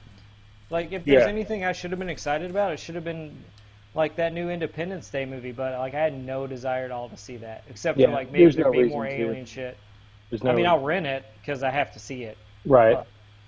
Like I don't feel like the draw to the movies was like besides comic book movies because like honestly, I think we've all talked about it. we're all gonna go see that shit. Every one of them that comes out, we will see it. But it's just like a lot of television I've been watching recently has been ten times better, like Stranger Things, you know, just other shit that's like, come on. Like I've been Shameless. I just finished all that. That's been great. Yeah, buddy. You know, and it's just like if I can just stay at home and watch like fucking great shit, why would I do that instead of going and spending twenty dollars at the movie theater opening night to see this like half-assed movie? And I feel like that's that it's that that's been the summer for me, you know. And that should be I should be talking about all the crazy shit I've been seeing. I think uh, the, the the remake, the era of remakes, might be closing. With I mean, with Ben Hur crashing and all that. I mean, it's. I, mean, think Hollywood's going to recognize that this whole remake reboot thing is just not, you know, it's not not working anymore. I mean, there's a way to do it and there's a way not to do it. Does Ben Hur need to be remade? No, it does not. You don't touch that shit. But like, I don't know. Like, uh, just because Don't Breathe comes out like next week, I'm really excited about that horror movie. Mm-hmm. Um, and I thought fucking the guy who's directed that he did an Evil Dead remake that I thought was fucking great. I liked it. gory as shit, Yeah. fucking scary as fuck. Yeah, Wasn't man. like they just took the humor out of it and made like a fucking horror film, which was great. It's like we already have the Bruce Campbell version. I don't need to see that again. Show me something different. Show me another take. And that's that's what you want when you watch like remakes and stuff. It's like why the thing is so good. It's not the, it's not the thing from outer space. It's just called the thing. It's something different. Like you have to bring something new to the table. I'll watch a remake. It just has to be a new idea and something new in it. You know. Did you see RoboCop? Yeah, I I liked the I- new RoboCop. Stefan and I had a discussion on camera noise about Yeah. like our. Oh, okay. I, I love Joel Kinnaman. Like I loved him in The Killing, and that was Yeah, like my main draw like to see that uh, movie, just because I think he, like he's like Swedish, but his like fucking like Detroit like fucking white boy shit is so good. like, Yeah. he just fucking like he just fucking channels that shit. But the thing I liked about the RoboCop remake was uh, you actually got to see RoboCop move the way you think like someone with ro like with enhanced robotics would move. Like I love RoboCop, the first RoboCop. Joey's sporting the shirt right now. None of you can see it. It's fucking great. I love the older RoboCop movies. They're fucking great. But to see them update it to where he can run and actually, it was just cool to see that shit. I think the last half of that film is the worst part of it. But Yeah. Stefan and I talked about the part where ju- when they pull away all his armor to show what's left of his actual human self. Mm-hmm. Because like when So you're watching good. RoboCop one, you know it's a dude in a suit the entire fucking time. But when he pulls away and it's like his lungs and heart and fucking brain and his He face starts, and then like, like, a fucking hand and he just loses it and like it's the most emotional part in that movie is like what would you do if you lost your entire like self? And I think that's like that's what they should have followed with that film Mhm. instead of making it like the action like of course RoboCop has to have action. I'm not saying that. Right. But they should have followed that more. They should have dove more into that, like his wrestling with becoming, like, is he still human or is he a robot now? Right. Like, can he come back from that? And they touch on it towards the end a little bit, like Mhm. when that final showdown. Like, I like that RoboCop remake. I mean, it's not great what I've done. So, if I was a filmmaker and someone gave me that franchise, would I've done something differently? I would call all you guys in, and yes, we would have. Yeah, and they they You talk know. about like a lot of the the politics and just sort of like how to Yeah. you know, making this sort of uh, human robot, and that's Yeah. something they really didn't do with the original that I liked. Um, but yeah, I mean, as far as like the action, a lot of it could have been better, but um, I, they did they definitely um, focused more on um, the sort of like should we or shouldn't we, and sort of the politics of it Yeah. this time around. I, I love when he just gets so fucked up at the end, like when he's fighting the two. Uh, I forget what they're fucking called. The, giant Ed- mag dudes. The Eds, Ed, uh, Yeah. I forget I, what- like my favorite thing in this movie is watching like the main character get like fucked up and like his suit get destroyed. I like love that shit, man. Just like oh shit, like they're fucking him up. Like how is he gonna survive? Like I love that. Uh, yeah, I like the remake. I don't like. I mean, the, the the original has a special place in my heart. I saw it when I was younger. Like most, like you know, any, I mean, you guys know me. Like the shit I like, I love that original shit. But I am always game for. I'll watch any remake that comes out of something I loved as a kid. Uh, just I'm interested to see if someone's going to bring something new to the table.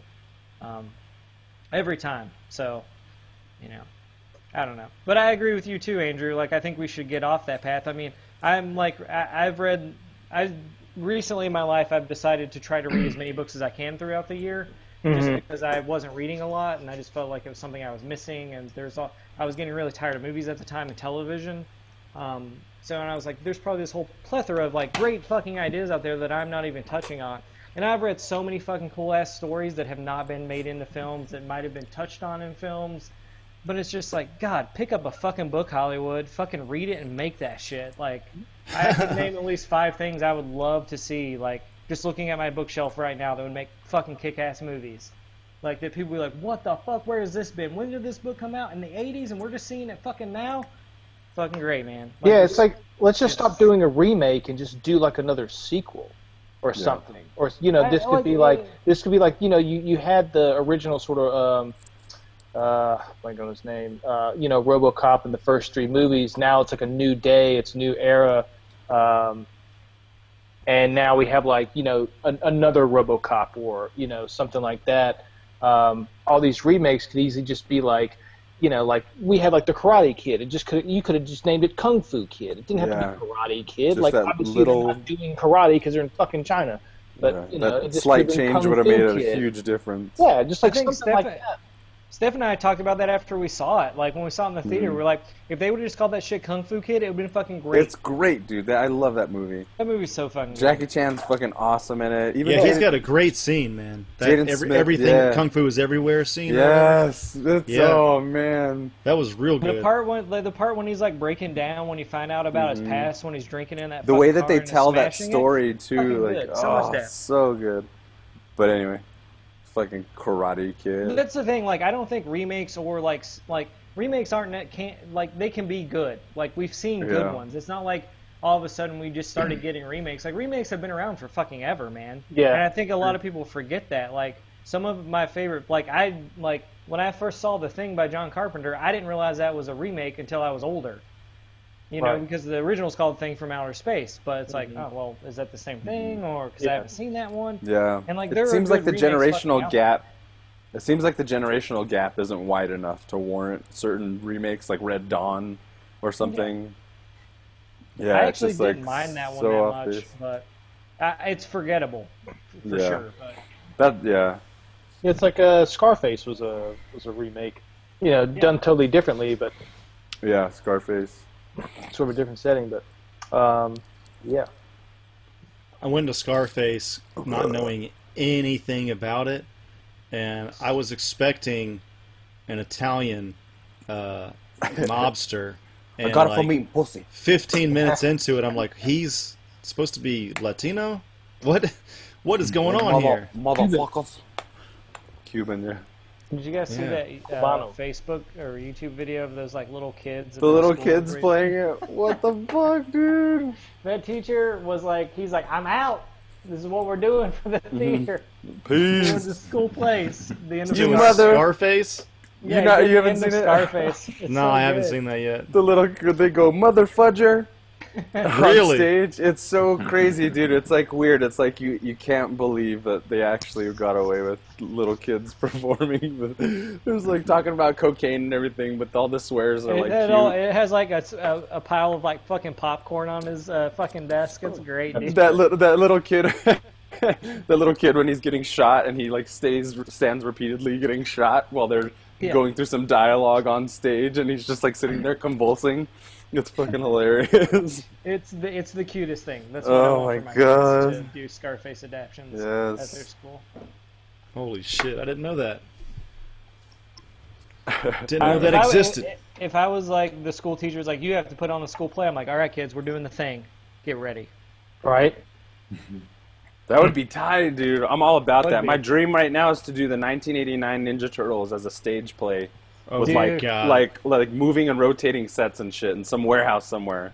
Pizza With- dude's got thirty seconds. Yeah, pizza dude's got 30 seconds. I'm in as long as that line's in there. I'm in. Oh, the script word for word, so the audience members could be quoting every word of it.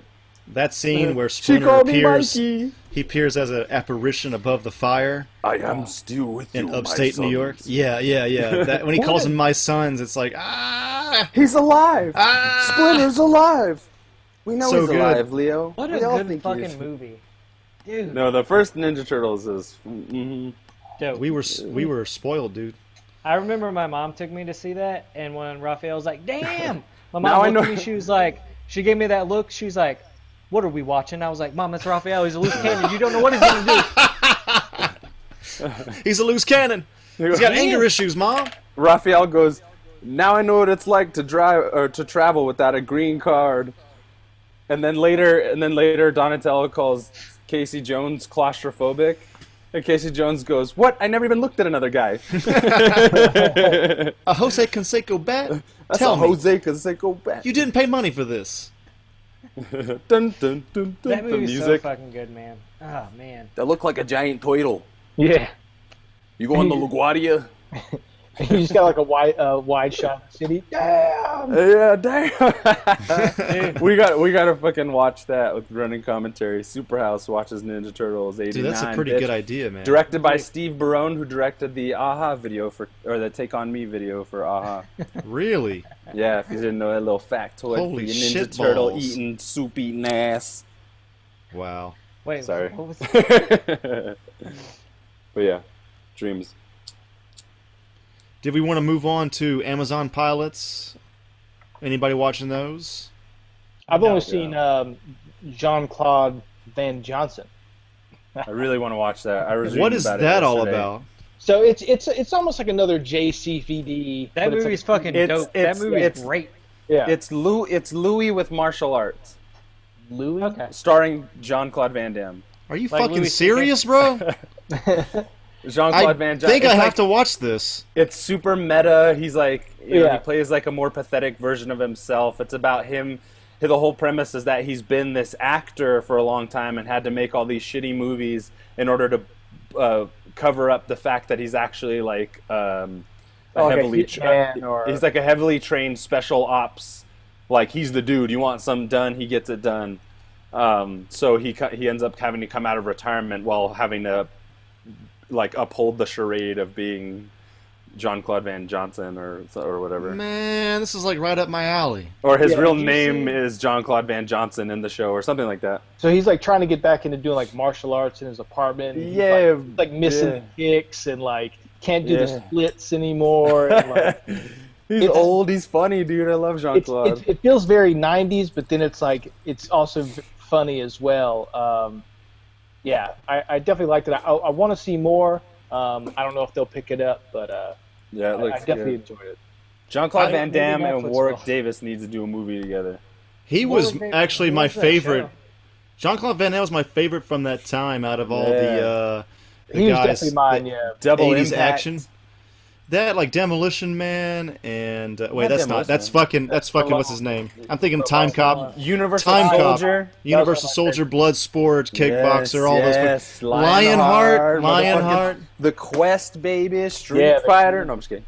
I've never seen the Quest actually. Oh, dude. Quest, Oh, This is so good. It's, like- it's the like- best it's like Bloodsport and like Mortal Kombat almost. mixed Okay. together. Yeah, it's this It's tournament, so this fucking secret tournament, and oh, dude, they have capoeira go against like um, kung fu and shit. It's like Tekken. It's like watching a movie Yeah, made out of it's like- Tekken, yeah. starring. Well, dude, it's the- fucking it's- Street Fighter is based on Japanese people watching fucking Bloodsport, dude. They're Yeah. like that could be a game.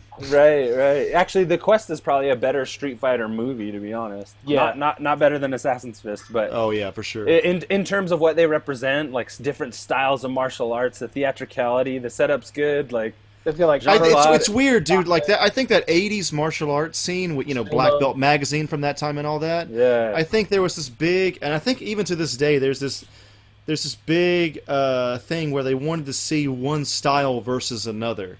Let's get Yeah. capoeira versus a kickboxer. Let's get Yeah. a jujitsu guy versus Muay Thai. Let's you know Shotokan karate versus whatever you know American boxing. Kumite. And Uh, then and then he- Andrew, I'll let you borrow the DVD when I see you next time. Okay, Cy- okay. Cyborg's good. Cyborg's good. Cyborg is great. I watched that last time I went to Chicago. I was like home alone with just beer in front of me, and I was like, I was scrolling Netflix. I was like, yes, it is a cyborg. Getting drunk game. and like, watching dude, Cyborg. my friends' roommates came in there, and they were like, "What the fuck are you watching?" I was like, uh, "It's fucking Cyborg." should greatest know. Van Damme movie ever made. What like, what are we what I'm doing? watching, sir. read between the lines. I It means get the fuck JCVD outta though, here. So yeah, if anything like I should get the fuck out of here. JCVD was good, yeah. Dude, Yeah. it's fucking great, man. I loved it. Every Van second of it. Damme. Goddamn. I mean, that that's the thing. Like, I love that he's like kind of making fun of himself. Like, he's like, oh, Yeah. I'm wa-, like, he's like, I'm washed up. that. I can't do as much as I used to. So let's make fun of it and let's fucking give me a career again, It always I felt like he should have like been a uh, bigger star than he was, you know? Dude. I think Yeah. he fucking ruled the fucking '90s, dude. He I got the know. Shaft, bro. He got the shaft, I feel like.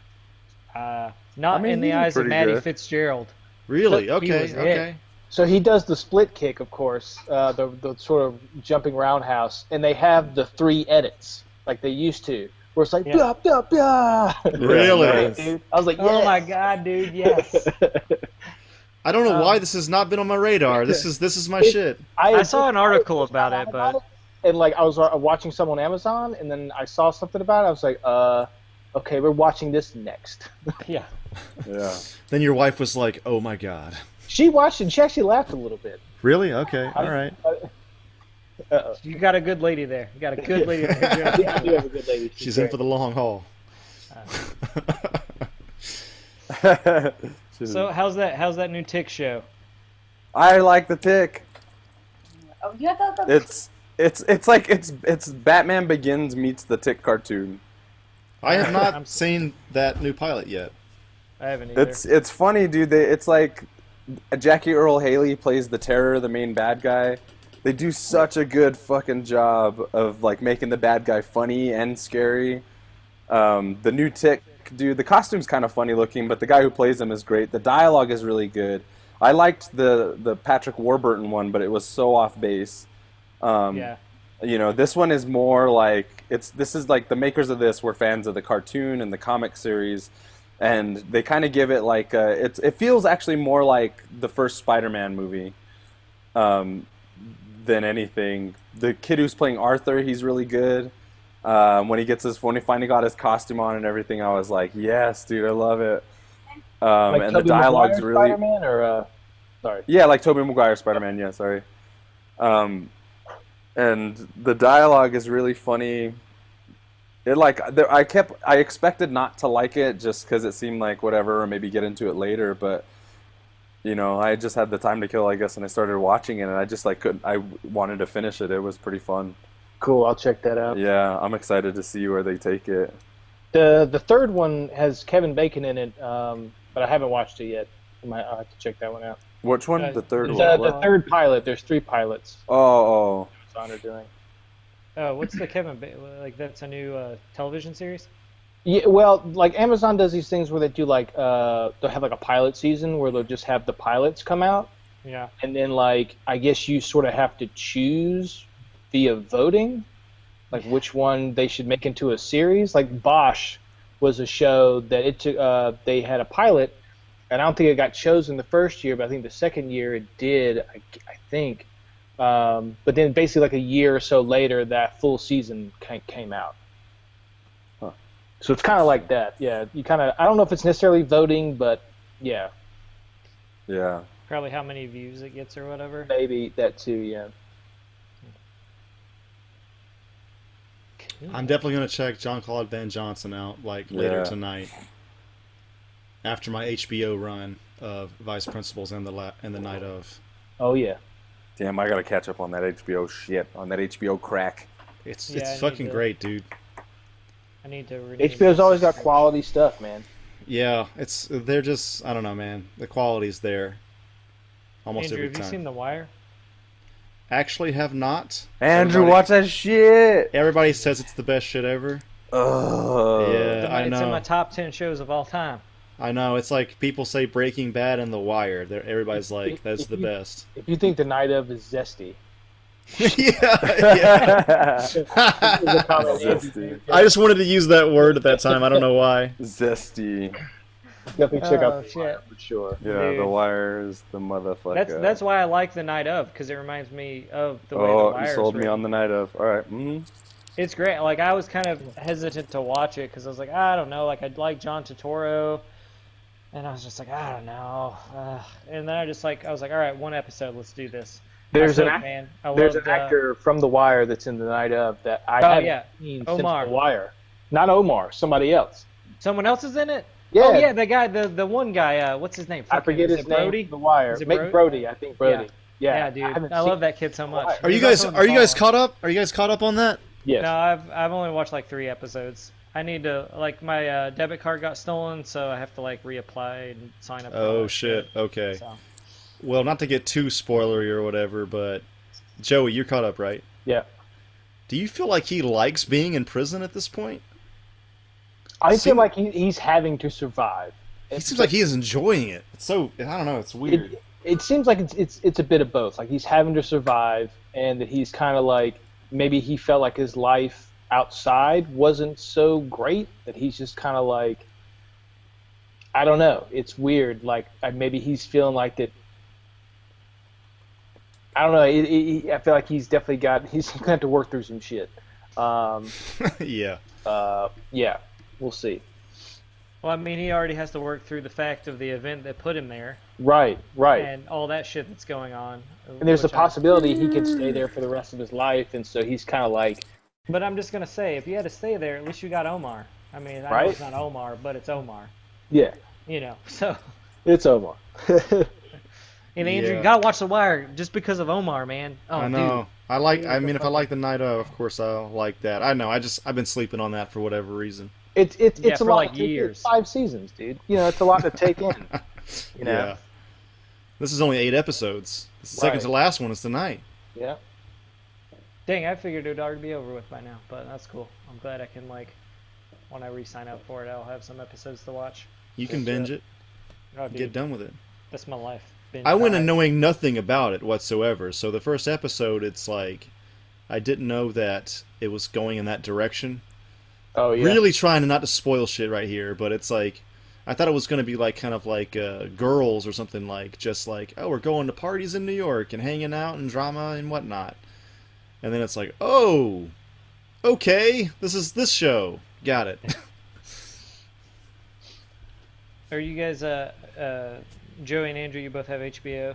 Yeah. yeah Are you guys uh, excited for High Maintenance? You know, I haven't seen anything about that. I, I think that I remember hearing something about it like a year ago, and then it just nothing ever happened. Nothing came up, and then now it's finally coming out, and I feel like I've kind of missed.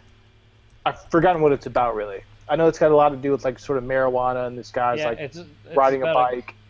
It's the dude just rides his bi- rides a bike around uh, New York and delivers weed to people, and that's like how the drama and shit starts of the show. Okay, Like, gotcha. all of his uh like I think there's like one joke and it's like someone invites the weed like him in to like they invite him in, he gives him the weed and then the guy's like, "Oh, can you take out the trash?" and then the guy like picks up the bag and takes it out with him.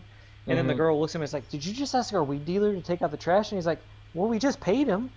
And it's just like like kind of like I, I, like I don't know what to expect from it. I think it just looks cool and like uh I watched the the series How to Make It in America Mm-hmm. and I remember watching some of those episodes on a plane, like the first two. And I'd always liked the idea of the show of these guys just like running around New York trying to like struggle to like make it in a, like the fashion industry or like some kind of art industry. Right. And just like, uh, so High Maintenance, since How to Make It America got canceled after two seasons, I feel like High Maintenance is my like my new New York like in the streets show. You know? Okay. Yeah, So- I got you. I got you. Okay. so I'm I'm excited to just see where it like I mean I assume it's not all about a guy just delivering pot consistently. i there's gonna be more stuff there, but I was kind of sold with the guy just biking around town like dancing on music and like you know like riding his bike with no hands. I was like I live that life. I love it. I'm sold. so, So, Matt, I didn't what- I didn't deliver weed to people's house. I just rode a bike a lot in Chicago. So what do you know about Westworld? Did you? Were, they were books, right? Did you read the books or anything? I didn't. I didn't read the books, and I haven't seen the original like TV, like the miniseries or the TV movie. Okay. Um, but that fucking show, I was like, cause like it was like, oh, it's gonna come out then, and then they like pushed it back, and I was like, what the fuck? I'm excited for this shit. Like it looks fucking dope. Like I cannot wait for Westworld. That looks so good. Yeah. Like I love James Marsden. I like to see like. I'm excited to see him. Ed Harris is also like fucking great and everything. I don't know how much Anthony Hopkins will be in it. I'm sure he'll just be in for like a couple episodes because it's fucking Right, Anthony Hopkins. uh, Evan Rachel Wood also is a robot sounds fucking great. Like Mm-hmm. it's gonna be interesting to see like what they do with it. And it's like Jonathan Nolan too. I've never seen Person of Interest, but a lot of people fucking like that show. Yeah, I think we talked about it before. Um, there's another show I'm completely blanking on it that's coming out. Um, the lead lead character is a, a a black girl. I guess she's trying to like just go dating in in the, in the city. Um, I'm blanking Oh, on the name, but that looks yeah, that looks yeah, good yeah. too. I know what you're. I don't know the name of it. I kind of want to watch. Uh, stepping away from HBO, I kind of want to check out Atlanta with Donald Glover. Oh yeah, the the the, the uh, TV spots are great. Yeah, dude. Uh, like it looks cool. Uh, I don't know if I'll get around to like actually seeing that until it comes out on DVD or whatever, but that looks good. Uh, dude, there's like so much good shit coming out on TV. It's like why Yeah. go to the movies? right? It's tough, man. You- Because it- like every, like it seems like every day of the week there's something fucking good dropping. Mr. Robot's been great this season. I haven't watched all of it, but fucking I haven't watched Mr. the la- Robot. latest episode. Andrew, are you watching Mr. Robot? Actually, yeah, I watched like the first like five episodes or so, like kind of late, and then Stranger Things came out, and then the night of and all that. So I just haven't, I haven't gotten back to it yet. I, I liked it. Uh, Yeah. It seems sh- like your shit. Yeah, it's it's definitely good. Oh, and us, I, I caught I I caught on to uh, Silicon Valley late too. So I Oh, Silicon Valley is so fucking good. Me too. like I just Yeah. binged everything that was on fucking HBO when I got it. I was like, all right, let's do this. Let's dive in. yeah I binged all of it, dude. They're only like thirty, like twenty seven minutes, something like that, because there's no Yeah. commercials. I Yeah, I love when you look. I love when you look at a show like that and you're like, oh yeah, it's only 27 minutes, and then it's like five hours has passed. You're like, I could watch two movies. Yeah, we're, we're in this state now. We have been for a few years where it's like, did I watch that show? Yes. Was it fucking awesome? Yes. Have I finished it? No. you know, like that's what Yeah, Mr. no. Robot is. You know. it's so weird that so much quality fucking TV is coming on. It's like hard to keep up with everything. It's hard to keep up. Um, it's hard Yeah, to it go is. back and try and watch something. Uh, like I still speaking of, like with HBO, I need to. I want to go back and finish Rome, and I've got the last season of Deadwood to finish. Yeah, Deadwood's something like I struggle with getting through. Just the dialect in it. Like it's not even the fucking language. It's just like the way they talk is like you have to like sit down and concentrate on that shit. Yeah.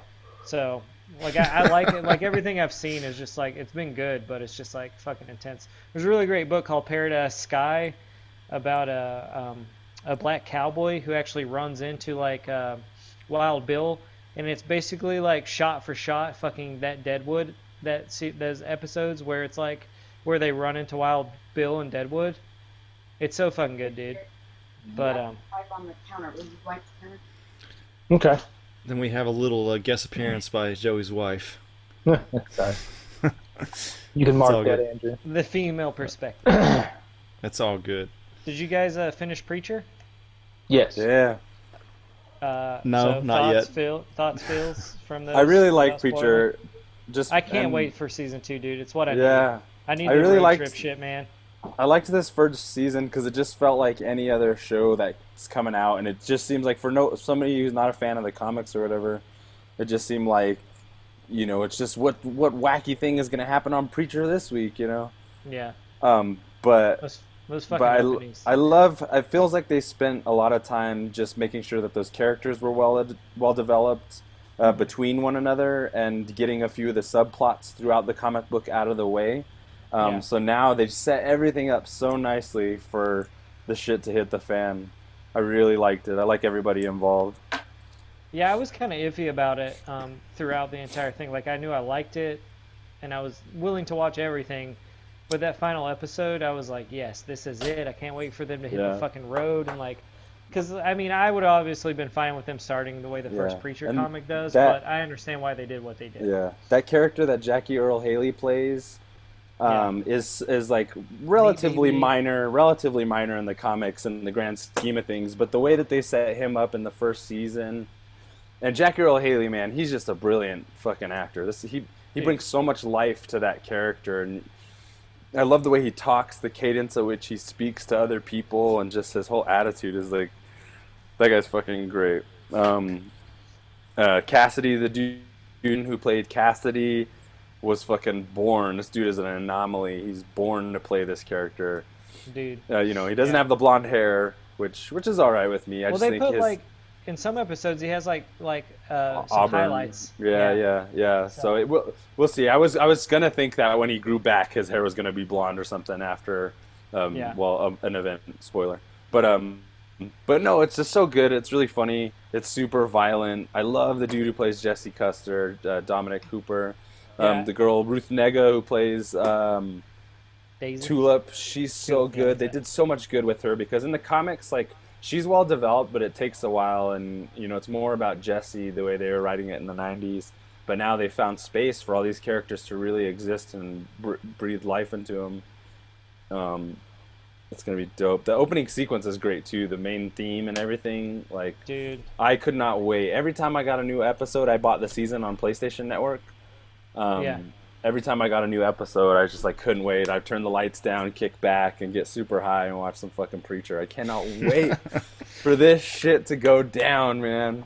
Yeah. And the the Uh, beginning was so good that sorry, uh, just that one image right at the beginning with like the old sci-fi movie like 1968 or whatever, where you hear the baby crying and shooting through space in the Oh, pilot. dude. Just Yeah. thinking back all the way to that beginning and everything that's happened, I'm like, whoa, dude, this is fucking gonna be awesome. Hopefully. Yeah. No, I, I mean, I think they definitely captured it. Uh, I'm, I'm, I'm so ready for season two and Yeah, me too. just all of it. That it like, just it's such a fucking weird like. Uh, I just love the ending scene when they're in the diner and they're like, "What are we gonna do now?" Yeah. And then it's like the premise of the next season is like, "We're gonna find God." It's so good. Yeah. It's just I like, love- what? How do you even start? It's ah, dude. I love how they did Arseface. Uh, Eugene, his character came off really well too. Yeah, I actually Um, like that kid's a good actor.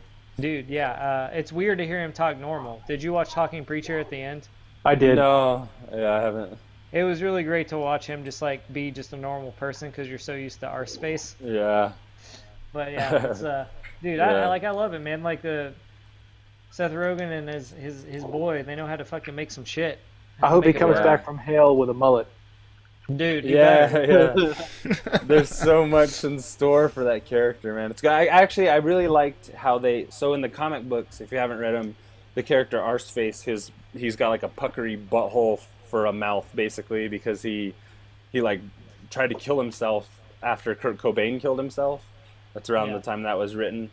Um, but I liked in the show how, in order to make their story work a little bit better, they didn't stick with that same setup or, or, or you know a new band or something like that or anything like that or even going back whatever because the time frame wouldn't work and then they saw Yeah. that I think it was a smart move for them to like incorporate how that happened in the story more and it brought the drama up and it showed you the duality of these characters being that like they're good and evil pretty much all of them you know and so Yeah. you have these you have nothing but anti-heroes you know going to to have God answer for his like for all the abominations he's created so good Yeah, dude.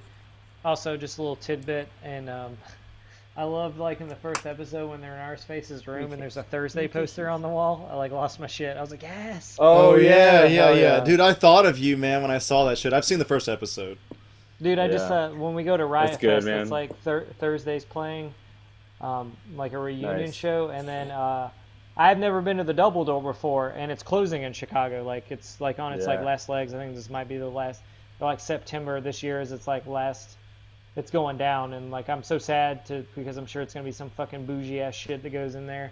Um, but they did the uh, Riot Fest after shows, and Thursday's playing at Double Door, and I like lost my shit. I like texted my friend Eric B. I was like, dude, we gotta get tickets. We gotta go to Double Door. We gotta see Thursday. He's like, can we handle that? I was like, well, we only live once, and if I die watching the second uh, a Thursday show, I'm okay with that. But uh, so Eric B's in the. Eric, Eric B's in the country Uh, Eric B. will be in the country just for Riot Fest. He is coming Oh, back early to go see Riot Fest. Oh, snap. Because he texted me, he was like, "Dude, I'm coming back early just for Riot Fest because I have to see Refused on Thursday." And I was like, "All right, man, ordering those tickets post haste."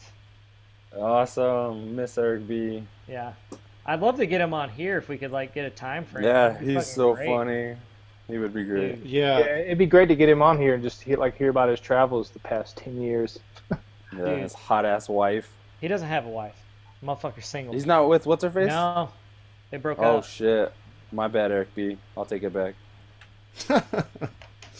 He been stalking his wife on Facebook or his girlfriend. no I have not I mean, that's they had sex all the time. Our rooms are right next to each dude other. Dude, she was hot man I mean, Datsa yeah, true stories. anyway Alright. sorry Eric B Do you want to talk about uh, No Man's Sky? Yeah, we can talk about No Man's Sky. All right. So I, I started playing it. I got it uh, early last week. Um, yeah been to three planets so far. Uh, I do like it. I kind of want to talk to you guys, kind of since the reviews have come out. If you guys have been like checking out any reviews, kind of hear what other people are saying. I kind of felt like people are upset that yeah, they the game is exactly what I knew it was going to be. You just fly around and like scan, uh, you know, uh, animals and plants and get things for your ship, and then you go to the next planet. And you, it's a rinse and repeat. And maybe you get into a fight with some, uh, you know, some bad guys if you want to. You know, if you got the firepower, and that's just kind of what it is. And for me, I had reservations in getting the game because that's all it was. But I was definitely captivated by it because I was like, oh, you kind of go to all these different planets and see cool stuff, and like, and then right before it was released, it had a little video where it was talking about how it had like 18 quintillion planets, and um, you know, you can you could you could come upon a planet that somebody else has uh, sort of discovered and staked for themselves, and it seemed interesting. Like, it's definitely a game you could continue to play. Like, just find a new planet one, you know, every week or something. You know, you don't have to like.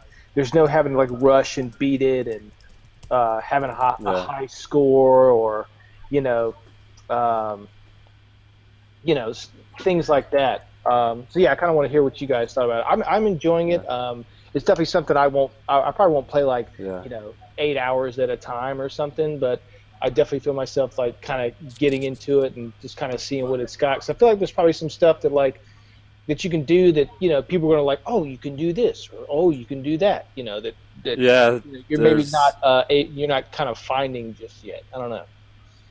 Yeah, just to like um, one of the cool things with uh, that I find because it is kind of like repetitive if you think about it a certain way, like you're just trying to go from planet to planet. Um, you know, it is kind of what you expect, but at the same time, some of the best surprises and like um, interesting things are like the discoveries. It's all about the discoveries. It's not just about looking; it's also about finding. And a lot of the creatures have really surprised me the way that they're generated because just when you want to think you've seen every kind of defining shape for the creatures um, there's something new that you haven't seen. Um, and so and then like discovering different part places out in space like these space anomalies and and these like i don't know there's a whole like mythology that's built into it. So it's just about like where you want to go and So- how you want to play it and like what your priorities are. I've been talking to other people who've been playing. Sorry, and um, thanks. Um, and you know, so there there's moments where I'm like, oh shit, I should maybe prioritize how I'm saving and spending money in this game a little better, so I can get a better ship or a better um, tool slash weapon. Sorry, I got sneezes. Um, but so it's like it just has like infinite replayability without there necessarily being specific objectives. Yeah. Right. Um, um, but you know there are. It's like what you make of it. But but I guess just to kind of go with what you're saying, it doesn't always feel like it's just like rinse and repeat either. I think people are allowing themselves to feel that because it is. It can be pretty chill game. It can be. It can feel tedious at times. Certain planets are not great for what you're wanting to do at the time, and then other Right. planets are so much fun. So that's what's cool about it is it allows itself to be kind of boring sometimes, um, but you can always there's something always around the corner to kind of like snap you out of that or a new direction that you want to head in, and um, it's pretty cool. I'm hoping that with DLC they they I've had some conversations with people about you know like rumor mill and stuff like that that maybe what we're playing in some ways is just like a beta version of what's being planned. So, you, Hopefully. so like in the future, you'll think not necessarily DLC, but there'll be like updates of like updates yeah because Yeah. they've been doing these patches already with the patches that have been released there have been significant um, i played it uh, before i had that first patch load up i just went and played it um, and it and then and then when i had that first patch on right after the release it looked better it played smoother um, the menus were different the controls had shifted a little bit um, and then and then just the other day I picked it up and there was a fourth update and it looks even better. Um, there's more detail and richness and shading and light with some of the objects. There's Okay. like, you know, like I'm hoping that these patches just consistently introduce things because that would be the way to go. Because it seems like the game didn't take it doesn't take up any um, memory in the in the console or not as much anyway as like a super Yeah. long install. It's But only like the game's ki- only like five gigs or something. Right, yeah, they- Yeah. Like it seems like right now is it like seems- 69 gigs. It seems like Fucking they ridiculous. Yeah, it seems like they built it in order to be built upon. Okay, yeah. I um, mean, I'm, I'm, definitely ho- into that. hopefully, yeah, See more, Ho- like, hopefully, because that's why I ha- that's why I haven't that's why I haven't done any of the reviews because I feel like people, a lot of people are probably reviewing it having not even gotten to a point that could be considered the end of this game. It's presenting a lot of different issues here, but I think people are really nitpicking. Oh yeah, I, I don't think because we'll, of expectations, you know. I don't think we'll ever see an end to this game. You know what I mean? Which is great. That's all I ever want. Is you spend sixty dollars on a fucking game, I should be able to pick it up and play a game. I should be able to pick it up and you know I'm I'm kind of like I love Uncharted and and Metal Gear games and stuff, but I'm kind of sick of this uh, video games emulating cinema when the the frontier is so much larger in Yeah. scope than than No, that. it's very true. Like I, I do enjoy the cinema stuff, but like it's, Yeah, good to right. see, it's good to get into other stuff as well. So Joe, you're one weekend. You say it's, you know, you're into it, right? And then Maddie and Stefan are now two weeks in, and you're still digging it pretty hardcore. Yeah, it's good. The last few days I haven't been able to play it. I've gotten busy for some reason, but um, when I do sit down and play it, it's for about four to six hours at a time, True. true. and and and it's you. It's not about you know like I talked about this on the last time a little bit, but it, like to me anyway, the way I play it, the way I'm enjoying it, the way I'm allowed to enjoy it because of the options and freedom that they introduce, is like it's kind of like about how you're weaving the tale in your head, your own tale of being this like spacefaring trader, miner, Yeah. traveler, explorer, scientist. Like you're everything, or you're ju- you're whatever you want to be. Um, Yeah, and I, I a- like I really hope more games come out like this. You know, like leave it open ended. Don't hold my hand through a bunch of characters and story. Just you know, I always wish Grand Theft Auto would just allow you to like always constantly talk to somebody and there's something pop off. Like we got there's a job over here. Some of that you can have online, but it's not as fun because it makes it more difficult when you're playing with a lot of other people. Some people are just straight up dumb online. right? Um, I, d- I but just feel you know, like we're so uh, just we're always like everything that comes out is always the same. All the games. yeah, They're, yeah, they really are. Have You know, been. and No Man's Sky is totally different. It's you know Oh. you make your own experience out of it, and is it gonna play like a fucking Call of Duty game? Of course not. That doesn't make any sense. Why would it? no, You know, um, I don't know. Like, I've had a great time playing it. It's definitely like it's not for everyone. That's for sure. Right. Uh, I- I'm right now stuck on a planet that just rains biohazardous materials, and I Yeah. fucking like am trying to scan fucking trying to scan all the animal life in it because like I want to get this achievement of like scanning all this bio life stuff. oh shit! No, and it's the first time I've seen. Yeah, and I've I've just like I like this is the first time I've been to a planet with lots of water on it. So like Mhm. I can go swim in the water, but there's Yeah. all these fish and like other fucking weird creatures. This is also the first time I've landed on a planet where animals have been hostile towards me, which is weird. Yeah, Like So- all, yeah. like yeah, not, I- not all of them, just one Okay. of like I just turned around and there's this one I hadn't scanned yet, so I scanned it and it was just like fuck you and came at me. I was like, oh no, jetpack! yeah. I feel like Some of those I feel like little each planet I've been arachnids on- are. Yeah, there's like yeah, there's like little arachnid things. I- I'll I'll go into like a cave and he's like, "What the fuck you doing here?" And like I'll try I- to like, I'll try to like uh you know blast him or whatever, and he's like just won't die, and he's like keeps hitting me. I'm like, all right, fuck you, I'm I'm out of here. The the melee is pretty good actually. There's um, one thing to for you guys who've been playing. I just found this out the other day um, as like a tip as you're playing. Okay. Um, any anytime you get in a hairy situation while you're sprinting, you can do like a leaping, like a high dis a long distance jump. If you hit the if you hit the um, the melee attack, as soon as the the gun goes out from the melee attack, during a sprint, uh, hit your jetpack and it'll launch you uh, like a long distance jump. So if you need to get out of like a hairy situation or whatever, okay. it's like Yeah, um, so there there are things about the controls and the playability that people are like discovering.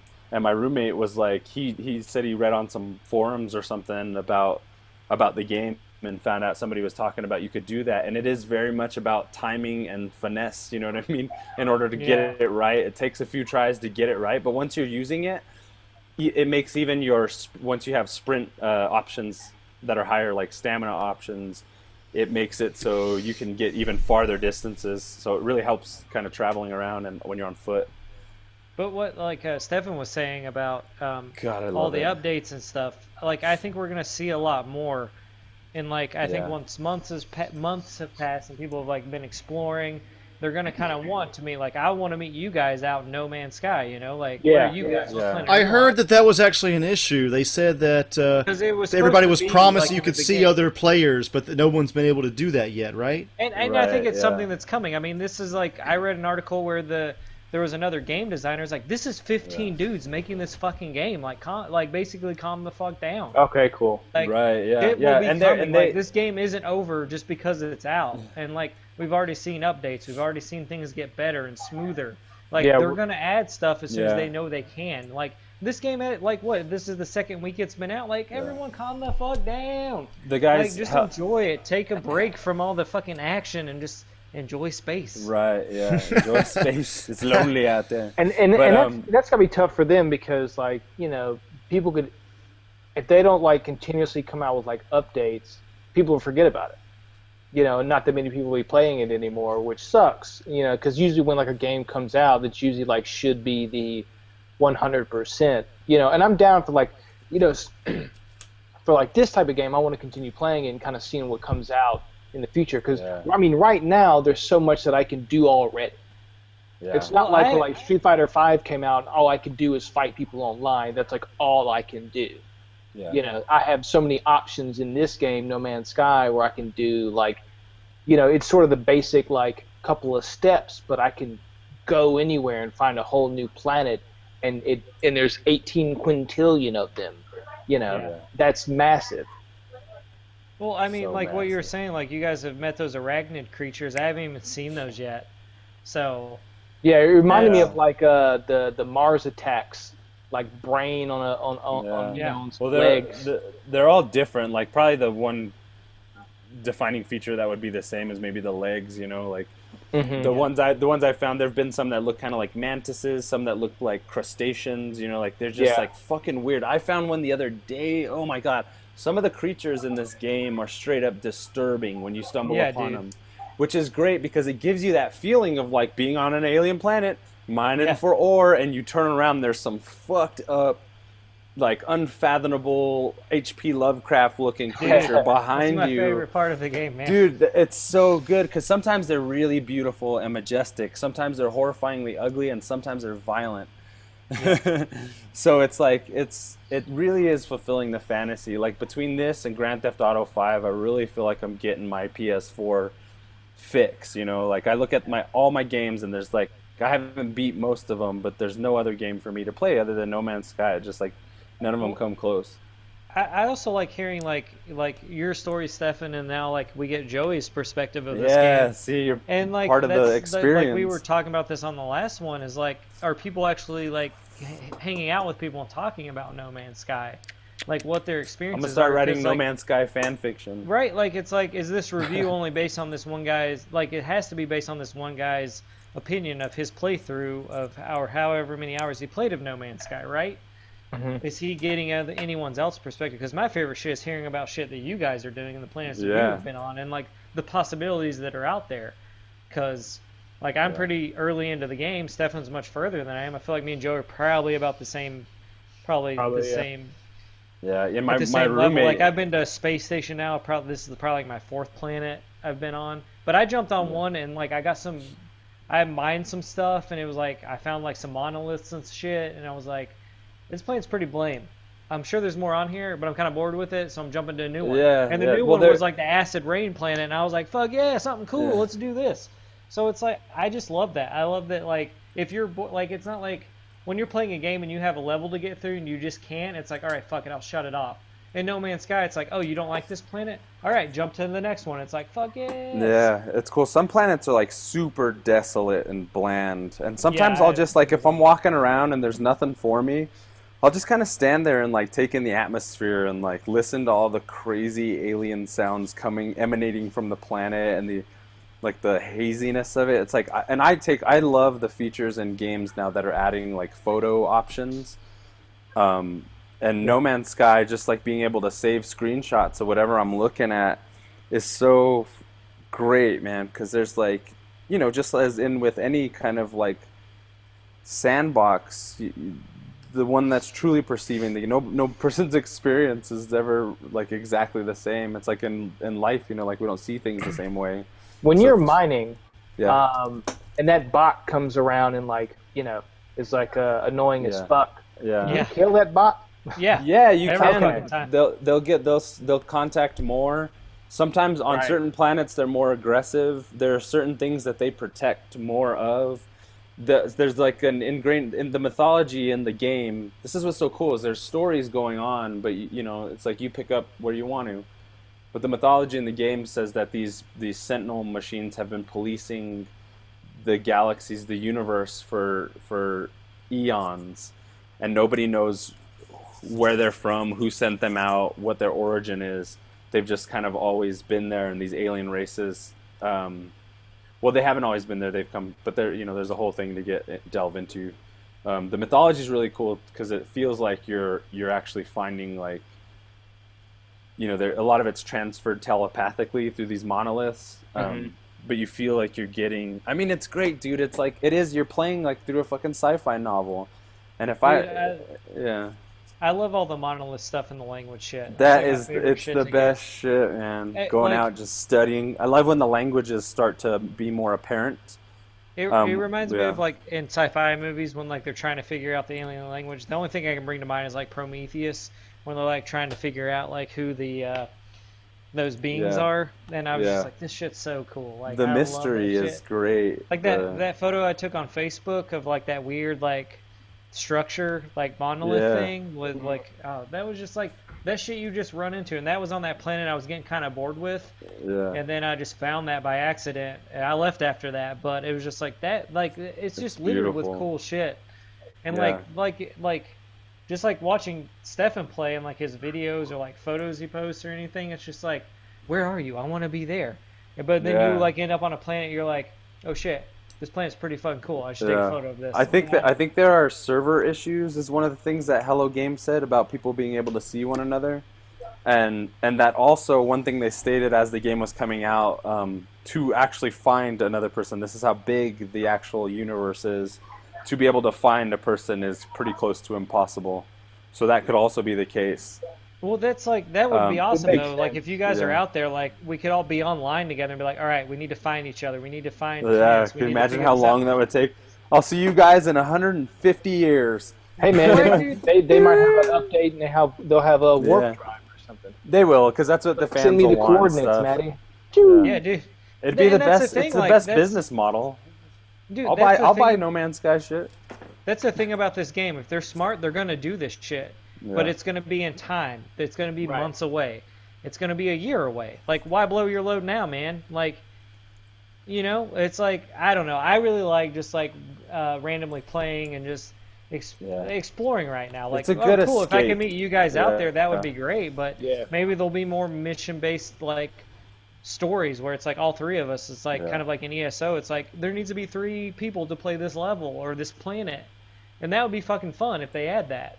Because you can meet up with friends or random strangers and play this fucking planet and get like get these resources you need or something for your ship that you might not have but someone else has. Mhm. Like there's endless possibilities with this game. We could like we could get different suits. So if we do see Yeah. each other and we're running around, it's like, oh man, you got a cool suit, or you know, whatever. Because Yeah, like I I, have no idea like- what I what I look. Yeah. Yeah. I mean, it's like I don't know. It's a, it's it's a new company. It's a new game. I'm ready for it to I be whatever it. it is, and I think there's like the possibility of updates and like DLC or whatever the fuck. Mhm. Like, if it's like ten bucks to be like, you know, add an extra level of or whatever to No Man's Sky, I don't. I'm not gonna be opposed to paying ten bucks for that shit. So I don't know, man. It's great. I like it. I think it's fun. Andrew needs to be playing it. I'll get to it eventually. I just I want to beat Doom, and I, I bought Overwatch, and I haven't even I played that like for two hours max probably. So I just feel like kind of overloaded right now. You and I, you and I, got, let me know when you're playing that, Andrew, so we can, Yeah. we can play. want to get together. over. Probably later probably later tonight. I could see myself doing that after my HBO run. Okay, yeah, let me know. Uh, I might be up around that time. So, uh, All right, all right, Uh, Andrew, we should play some Doom together. all right. It sounds good. Doom's been it. good. I'm in hell now. all right. You Yep. guys have fun. I'm going to split. Got All right, right, see you. Later, Um, Joe. Let me know about these uh, ghost tickets. What, what you guys, uh, what your plan Hey. is. We will Joey, update you- Superhouse listeners and all that soon too about that stuff. Have Sweet. you been to that venue? I, I have I've been to it. I have not been inside or slash seen a show. I've been inside uh, it. It's it's a normal like you know it's a it's I a mean, normal venue. When I got out what here, you man, expect. I was used to seeing like you know, 10 15 20 dollar shows. You know, Dude, everything out here is like 60 70 dollars. It's like oh, I'm Yeah. not doing that, dude. So I've seen like maybe two shows since I've been out here, man. I was Yeah, like me looking too. at like the VIP tickets. I was like, what, hundred bucks, and then down it was like eighty-eight, and I was like, Yeah. Jesus Christ, man. Yeah. It's I like. It's only Deafheaven's like second full length, man. Like, come on, like, right. like Yeah. come on. it's uh, fucking LA, dude. Yeah. All right, dude. ridiculous. All right, dude. Later. Peace. Hey, Stefan. Yeah. Just as, I mean, if it's okay if I switch gears for a second, did you guys or Stefan? Did you uh, see Sausage Party? I haven't seen it yet. Ah, shit! I wanted to see. I wanted to get the update. I know. From I'm, last gonna, week. I'm gonna do an animation day tomorrow and go see that in Kubo. Okay, yeah, those are totally different movies, but yeah. you'll have a you'll have a good time. Yeah. Um, Any, uh, yeah. Anyway, did you guys want to close out the No Man's Sky uh, commentary? Yeah, for sure. Play that shit. Yeah, I'm still I'm still digging it. It's it's a good getaway for sure. When if you if you're like had a bad day at work and you want to get away to space, it's right there for you. Do you Yeah, remember? Uh, this is a super nerdy thing, but uh, do you remember Aquanauts Holiday on PS One? Uh-uh. No. Oh man, this is the this is the fucking beginnings of this shit. This was like a scuba diver game, scuba Uh-huh. diving game, Uh-huh. and all you did there was no objective. You just went around and saw fish Yeah. and different wreckages and and I I think it was just exploration. So it was I think it was made by a company called Artdink, and they Uh-huh. made another game called uh, uh, Tail of the Sun, which all it was you were like this caveman character yeah, that sounds familiar. trying to get trying to kill buffalo to get their ribs to build a uh, ladder to the sun or Yeah. something. it, it was this what was the name of that game? Tail of the Sun. Oh shit, that sounds awesome. It was a really like they made these like really artsy like off the wall games, but yeah. I I like Tail of the Sun a lot, and uh, to see. I don't know. I, that's what I think of when I think of uh, No Man's Sky. It's just like a Yeah. super souped up space version of Aquanauts Holiday. I'll, I'll get it soon enough, man. I just I don't know. It's just like ah, I just want to finish. It what I reminds got. me. It reminds me of like PC games too. It reminds me of like um, what's like Myst. The first time I played Myst at times. Yeah. Um, Speaking of al- Myst, I mean, I want to get the Witness too at some point. Right, yeah, yeah. The Witness is supposed to be really great. I can't wait to play that. So that one's supposed to be like be similar in terms of that one's the puzzles in that one can range from being really simple to extremely difficult. Yeah, And Like, so you that. yeah, so you play it, you know, how you play it, how where your skill level is or your understanding of those puzzles or whatever. Um, but No Man's Sky doesn't really have puzzles. That would be cool, but I feel like unnecessary maybe. that's but, it's, that I takes it- away it- from the exploration aspect. it kind of does. It has these little things where you have to figure out um, like codes that have been sent. They're they're pretty easy, but they're they're rewarding. Um, yeah, uh, yeah. The last patch was really great. It's it looks awesome. Fuck yeah. All right. Well, shit, man. I think it's about time to close up this episode. You Twenty-five Cool. of them. twenty five. We hit our midlife crisis. Probably. Or no, I, wait, what was that quarter life episode? Oh shit. So that means we have to start talking about sports and cars now. yeah. I think so, bro. You Okay. guys want to go golf this weekend? Yeah. Sounds. Need it.